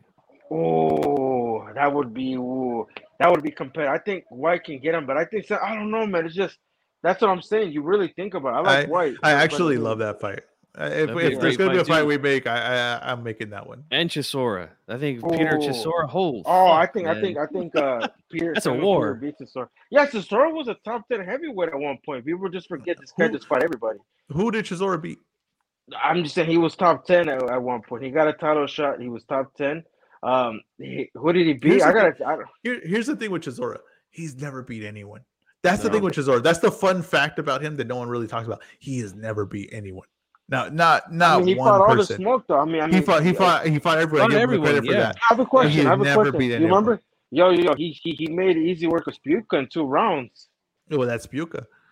That yeah, but I'm just saying. but I'm saying I don't know, man. I've never seen Knocked out Price. Oh yeah. Knocked him the fuck out. and Oh, look, he had a competitive fight with Bro, bro. with Whyte until he got caught late in that yeah, fight. You know, that was a Pulev? really Pulev, good fight. Pulev, Pulev was at one point in the top ten. Ah, Uh, come on. you You think rate? Pulev's I'm still? just saying. I mean, Nah. not now, not now. And you know, Pulev's what last credible win is what Frank Mir. I mean, come on, it is we we have to Did be he actually like- fight him? Did he actually yeah, fight he him? fought him in a Yes, yes, he triangle. He, did. fought him in a he fought him in a triangle. That was like last year, right? Yeah, I saw the whole thing. I ordered I ordered that pay per view.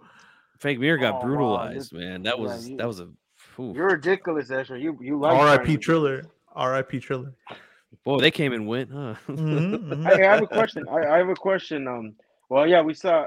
There's a. Uh, let me think back to the heavyweights because there were some interesting heavyweights back then. There wasn't. There was literally that was the whole problem.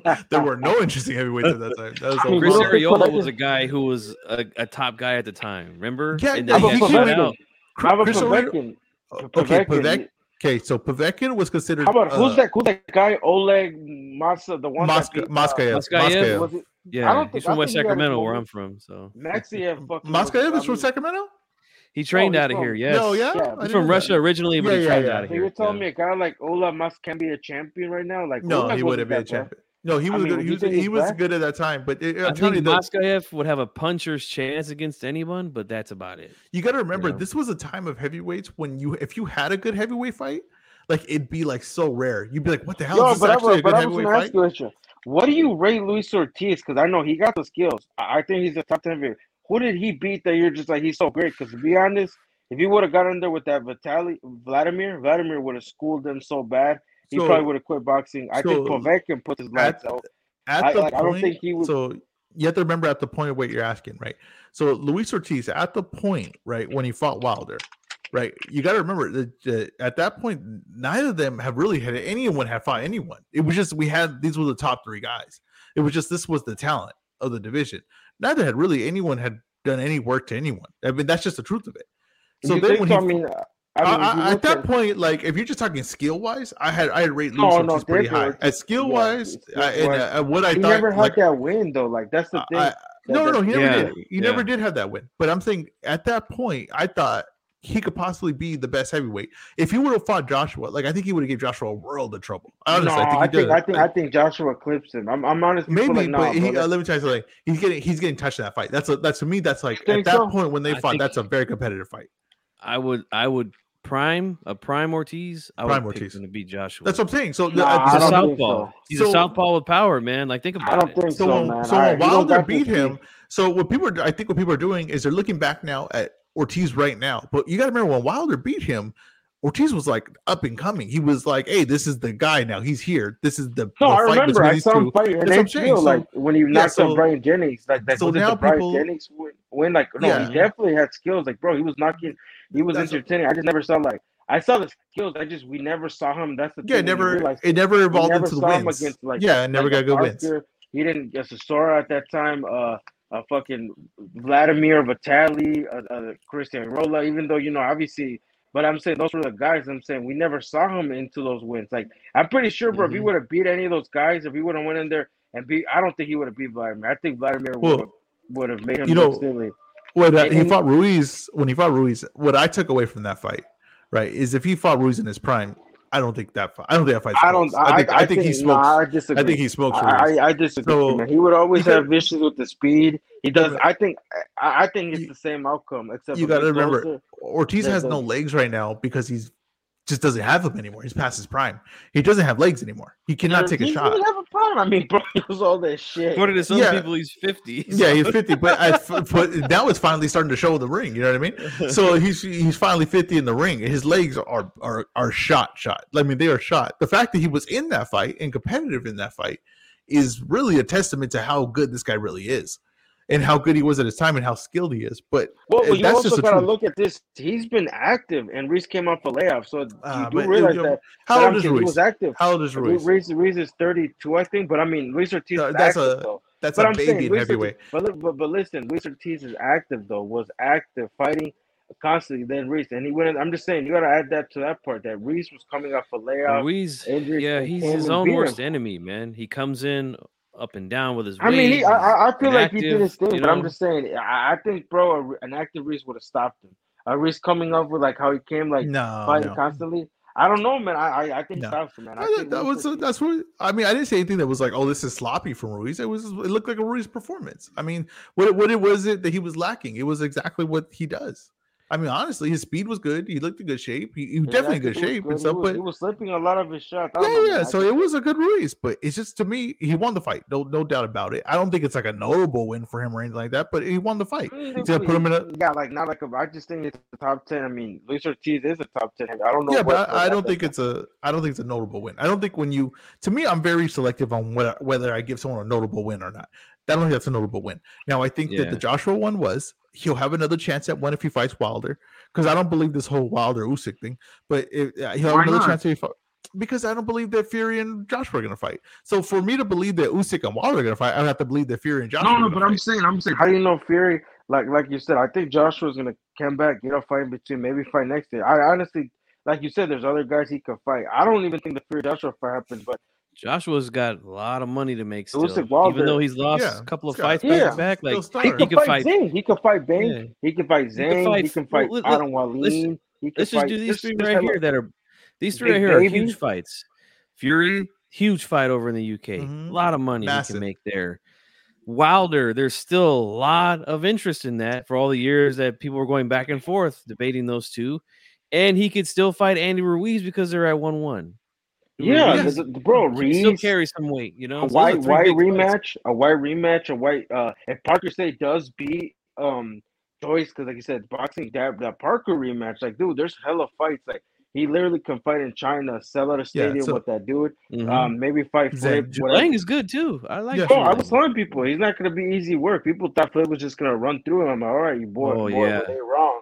And Zhang was putting But that's on what I'm saying. So Hrgović had that what I call pre-anointed syndrome, where people were Well, he's anointing this guy without really doing nothing. No, you no, know? what what it Polo- is, Polo bro? has is- on top five in the heavyweight division right now. So I mean, he's, He's good, he is top but- five. No, I never risked it. I said Yeah. he's mm. definitely top ten, top five. That's a, but listen to He's this, top bro. five, you, you, bro, bro, listen, he's top ten, not top five until he beats some like a top five guy. Listen, what it was is people probably heard sparring stories about this guy because he sparred. Mhm. He was he was a Haye and a Wilder sparring partner. So obviously, people in the boxing were talking. They're like, "Yo, this guy's legit."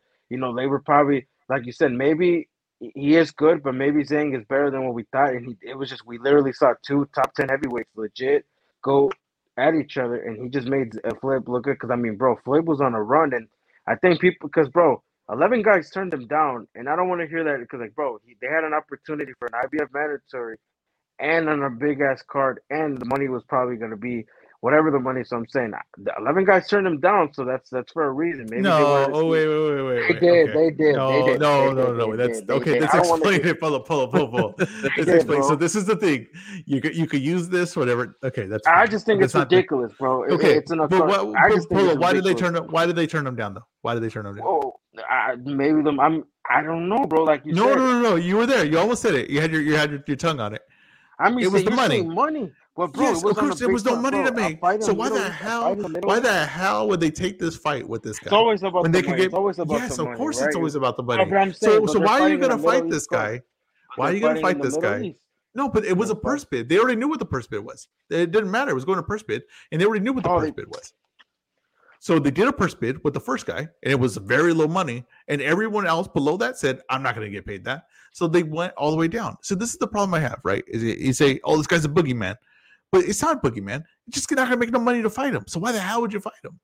And me Yeah. being the Janibek apologist, I'm not. I'm still going to say that, Jen, that Andrade didn't duck him because there was no money for Andrade to make to fight him. but I have a question: Is there going to be money for him to make Parker? Because they're going a second bid, and I'm Well, gonna laugh when, when it goes out. Well, remember it like was I a said, it was a million dollars yeah. last time. So I mean, it But, was today- but yesterday's price is not today's price. maybe not, and maybe and if it drops Bro, enough, dropped then he has to pull out. I- I can't blame anyone for not getting in the ring for not the right amount of money. I'm not gonna blame you, but you're not Would gonna you- tell me. Right. Oh, go ahead, go ahead. Would go you, would you guys be upset if he if he rematched Zhilei Zhang again? No, I want to Hell no, that was a I hope feel like it's was a, fun. I feel like it's a good fight again. But I think they're gonna give uh, uh, Zhang to Joshua. I think that's what Yeah. they're talking about. I, I think they'll give him to Sora to stay busy. That fight does because I've been hearing China has the Chisora versus uh Zhang is a good fight for stay That's a busy very fight. entertaining fight. Very entertaining. I- good I- fight too. I- yeah. Bro, I, but the thing with Eddie Hearn, maybe it's like you said, nobody legit wanted. I would have what I would have done is I would have had Zhang fight Hunter, or depending on where he was in the rankings, have him try to get that Hugh because he'll knock Hughie Fury and Hunter. I think Hunter would probably give him some like because Hunter's a good. But I'm saying I would have had him get the because if you get your guys to mandatory position, that only means you know like they're gonna get title shots and you know money, business. I'm, I'm just surprised like he had Zhang and Flip fight. Like he should have made Zhang fight. Like try to get in another organization. yeah, but none of those guys were gonna fight him though. None of those guys were gonna fight him. because bro, they're legit. Zhang can No, because Like- there's, there's there's no money in it. That's what I'm telling you. With Zhang, if you, if you get Chisora and him Oh, in but I'm China, I'm sure there's money in that. There's no money. in other bro, guys- bro, bro, bro. There- there's no money in Usyk. There's no money in fucking Usyk. Usyk was a mandatory. Now there is. No, but I'm saying, but, but I'm saying, watch, bro, watch it. With that's gonna be the excuse, and you're gonna, oh, there's no money Oh, in yeah. Usyk. Uh, well, maybe there is. I don't know. We're gonna see, but no, I don't. I think there's money in it. I think there's money in the Just Middle because East to pay for. Usyk. Oh, okay, yeah. Yes, they want yes. to pick him up. If they pick him up, Us- that's the thing. Yes, I I, think Usyk and, it up. and Fury. Yes, but I think if Usyk by himself, if he never beat Joshua, yeah, there's no money in him. Yes, that's a, that's the damn truth. I mean, that's just we gotta face it. We gotta face it. That some of these guys there's no money behind. They're gonna get no fights. That's just the, that's the case of it. And if these guys gotta, they're gonna have to come up the hard way, like just like everybody else. And people forget. At least they get to be on TV. People forget that Winky Wright, when he lost to Vargas, they, I, I didn't see him for ten years. yeah, Winky Wright yeah. lost to Vargas. I didn't- see him for wait, 10 wait, years. Wait, but didn't Winky Wright turn down that fight with Oscar De La That was later. That with- was later. That was after. But what I'm saying though is that I didn't see him for 10 years when he lost. This ain't nothing new. There was no that's money in him. That is There was no money in him. So you had to But- go but- for he other countries. you- He's that's fighting crazy. Bronco McKart in South Yeah, Africa. for exactly. He had to go years. for other plays. yeah. But, but bro, but one thing uh, I think if fighters have that issue, bro, they should look because bro, Europe, Europe has money.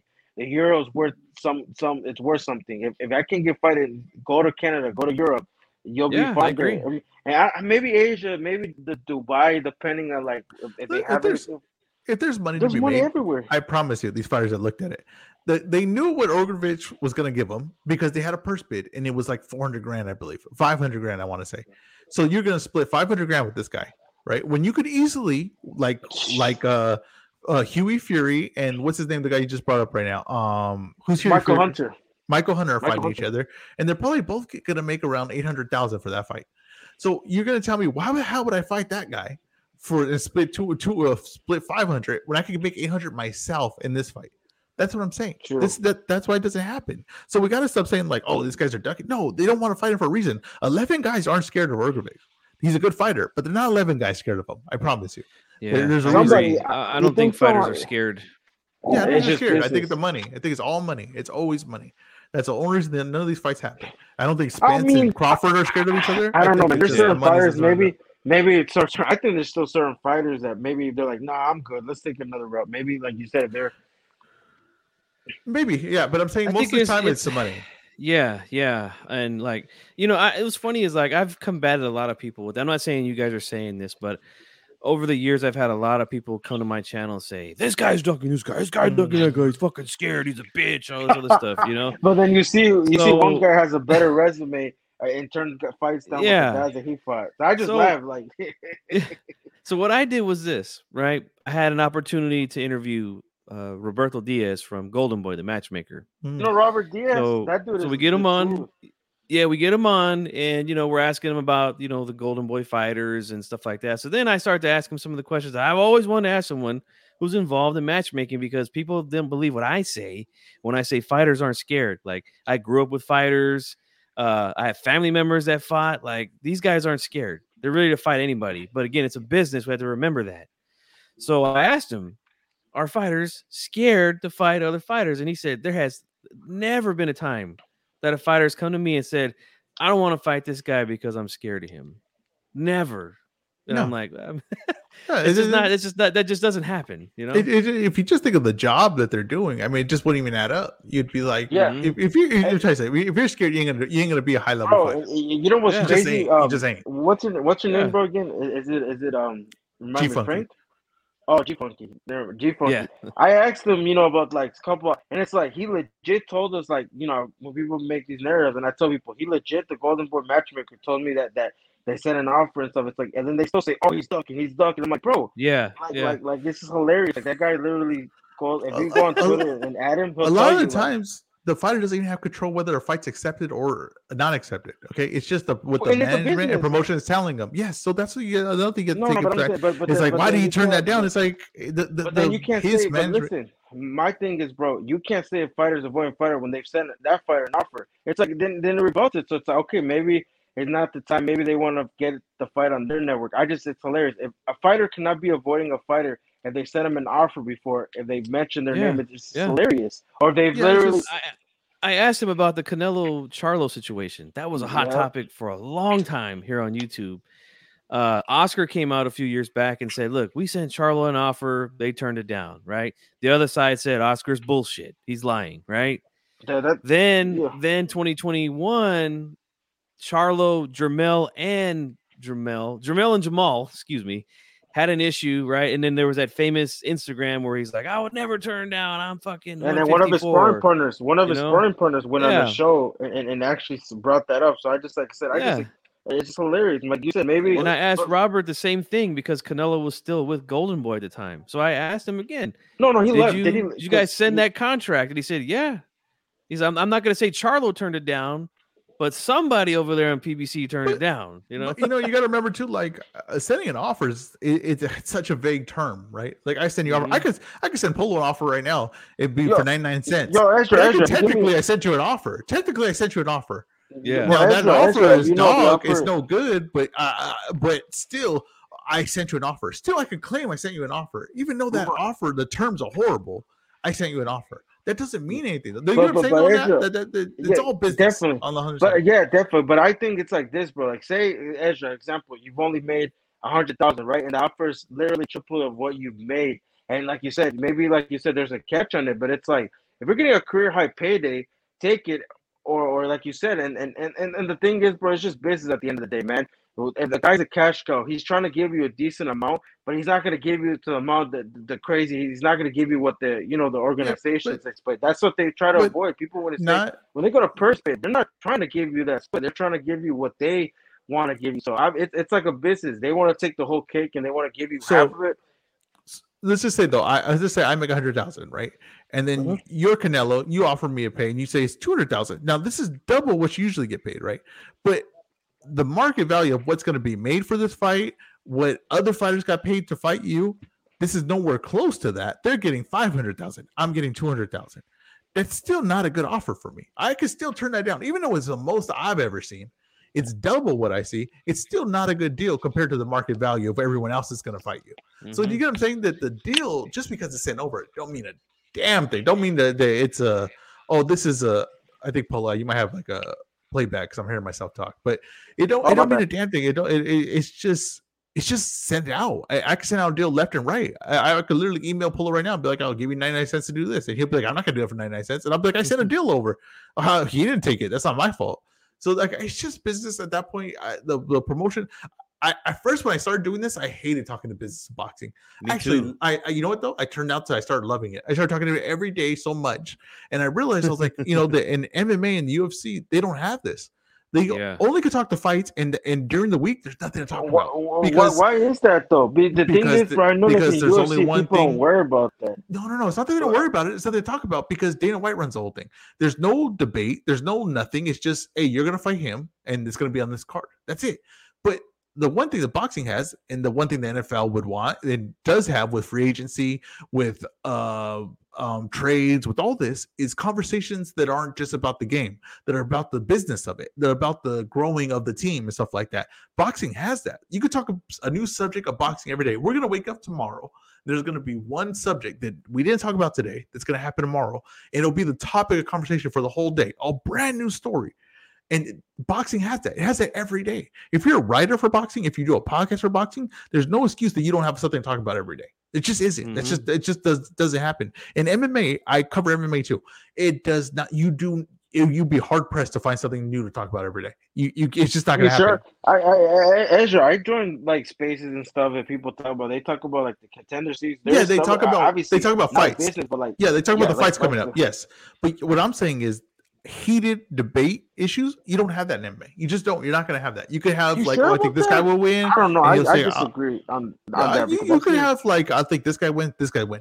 but you're not going to talk the business of it. You're not ever going to talk the business of MMA, whether you're just talking about fighters' Oh, but that's already old. No one's talking that. But I'm saying boxing, talking the business of it is actually a benefit to the sport. It actually increases attention, actually increases the conversation, and increases the the, the news factor of it. That's the thing of the business. I didn't like it at first. I'm honestly, I, I when I got on here, I wasn't here to talk the business of it. Then I started being like, okay, I kind of want to talk it. I think it kind of explains a lot of things that were going on, and especially was the the whole thing with the um, you know, everybody's scared of someone, and then you just kind of like you said, G Funky, you started asking questions, and you started I'm the saying, boogeyman. oh yeah, Ezra, I'm yeah, the, the boogeyman, boogeyman. the boogeyman theory, exactly. the boogeyman. Just line him up. He wants all this on Janibek the boogeyman. hey, all right, I appreciate you guys doing this. I'm gonna wrap it up now because I gotta get to sleep. But uh, G Funky, I appreciate you coming on, man. I I really enjoy talking boxing with you. I, I think you're very smart. Uh, what's your uh your YouTube channel so people can can go and uh, subscribe? Yeah, well, uh, thanks for having me on, man. Appreciate it. Um, and again, it was fun the other day over at uh, Broadway Joel's, uh, rescoring the Canelo Triple G. Um, so yeah, well, hopefully we can do it again, man, soon. And uh, Definitely. yeah, G Funky Boxing here on YouTube. It's just like you see on the screen. Um, yeah, come check me out. You know, I do uh predictions, I do uh post fight call-in shows. Um, every now and then I'll do a rescore or a rewatch of an old fight or something like that. I'll do it with the subscribers that are there, and uh that's pretty much it, man. I know you talked a little bit about the business, and uh I kind of stopped talking about that this year. I just get got you. kind of burnt out, you know. Um, and it was never really my strong point anyway. Because to be quite honest with you, I don't really care about the money. Yeah, and all yeah, that stuff. I just want to talk about the fights. Yeah, and I But, respect uh, it, and I, I like that too. Of course, of course, the fights Ja- are the, most important Ezra, part. I Yes, saw sir. Janibek unblocked you, man. Congratulations. It was a great day. It was truly a great day. Uh, Uh, we, we, we put the we put all that ugliness behind us, a misunderstanding. Uh, I never turned my back on him. I never will, honestly. I never. what was your back on that reaction? That was kind of random, and it's like I read. I'm like, maybe. I, I'm gonna be honest with you. Want me to be honest with you? It was the best thing. It was the best ending to that whole thing. It was the best thing ever. I want any see the thing that people don't realize is that any attention is good attention, and I knew that that right there was gonna set boxing Twitter off that day, and it did. It literally don't mind set me boxing Twitter off. asking, what happened? If you don't. Okay, so? I, I so So this all starts with I watched a Janibek fight. I see a few of them, and I'm like, hey, this guy's really talented. I don't think he's very entertaining. I think that people are going to really judge against him because he's not from here and he's not very entertaining. So I said, I think this guy could be possibly the best middleweight right now. I think he's at least in the conversation. And people flipped out about this. They were like, "You." I, I said off. it too. Like, like yeah, yeah, Polo was behind him too. But uh, and so I, I, people were waiting to tell me you're way off. I don't know what you see. This guy's basic. He ain't nothing, right? So then it just turned to this whole thing where, and this uh, G1 guys want you to know, I I'm not a fan of fighters, not anymore. I'm a fan of my own opinion. So mm-hmm. as far as when I had this, and I had something that I felt like not a lot of people had, I was like, oh, I'm going to ride this because I really do think if he fights Andrade, he would win. So then it turned out to it was Janibek versus Andrade. Before that fight was even close to being made, that was the one they were talking about. Yeah, that's, that was when that everyone was talking about. So then it b- built up to where I was the Janibek super fan, and all the Andrade fans were kind of like we were debate back and forth. then I really ran with it, right? I started doing, uh, you know, I made it so where my facial hair was exactly like Janibek's. I would, do, I made a T-shirt with Janibek on it. I mean, I really went for it. And then I was when he became uh, the champ through the email, I would start calling him the email champ, right? And I even made an email for him called uh, at WBC uh, WBA at gmail.com. But I was doing it in a positive way. I thought there was a good spin on the email champ. And I, I was even saying that Andrade could have delivered it in person, but he decided to email it. All these things. I really want for it. I think there was a miscommunication. Uh, maybe the translation didn't work well. Maybe they thought I was insulting them by calling them the email champ. And they turned out they blocked me one day and when uh, they blocked me, I thought that was the uh-huh. best thing ever because I thought this is the funniest ending to this whole outcome is him blocking me, the only Janibek fan that's writing for him. So then I started posting like Janibek blocked me. I can't believe he turned his back on his only fan. And what happened was everyone started tweeting him like, "You blocked your only fan. You got to get this guy back. This is a horrible situation that you're doing." And it turns out I go on one day and I'm no longer blocked. So me and Janibek, uh, we're good. We're on good terms. I never turned my back on him ever. it's a, it's a, it was a family in-house issue, and uh, Team Janibek. That's the only fighter you I should make a video of that, man. Like uh, in in go man, chronological order of everything. Like that yeah, would be it was, hilarious. It was beautiful. It was a beautiful. It was a, it was a beautiful time in my life, and I'm glad it's still we're still riding it. But hey, Polo, thank you for coming on too, sir.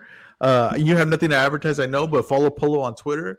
He is uh, Polo one Torres of the more, 98 he's one of the more controversial figures on boxing Twitter. But uh, you know, I, I really enjoy Polo. I think he's very entertaining, and he's very uh, encyclopedia of boxing. He'll bring up fighters like Samuel Peter, and he'll argue that he's the best heavyweight in this era, and it, will be a, yeah, a, very interesting conversation. You know what? The you Nigerian know what? I'm, gonna I'm gonna start saying that. What? I know. Uh, we just had a whole podcast about it. But all right, hey, thanks guys for this. Uh, thanks for guys for coming on, and uh, come on anytime you guys want. You guys are always welcome. I, I, one of my craziest speak when I when I told people Kambosos gonna beat the female because he has everything to to everything to lose and nothing to obviously he won the belt and then people were like you're delusional and then afterwards like damn you called it you and uh, you need to you, you, you, need to save these picks when you make them and then repost them so people know you ain't playing around. Yeah. Well all right I gotta do all right, it all right, you, all right late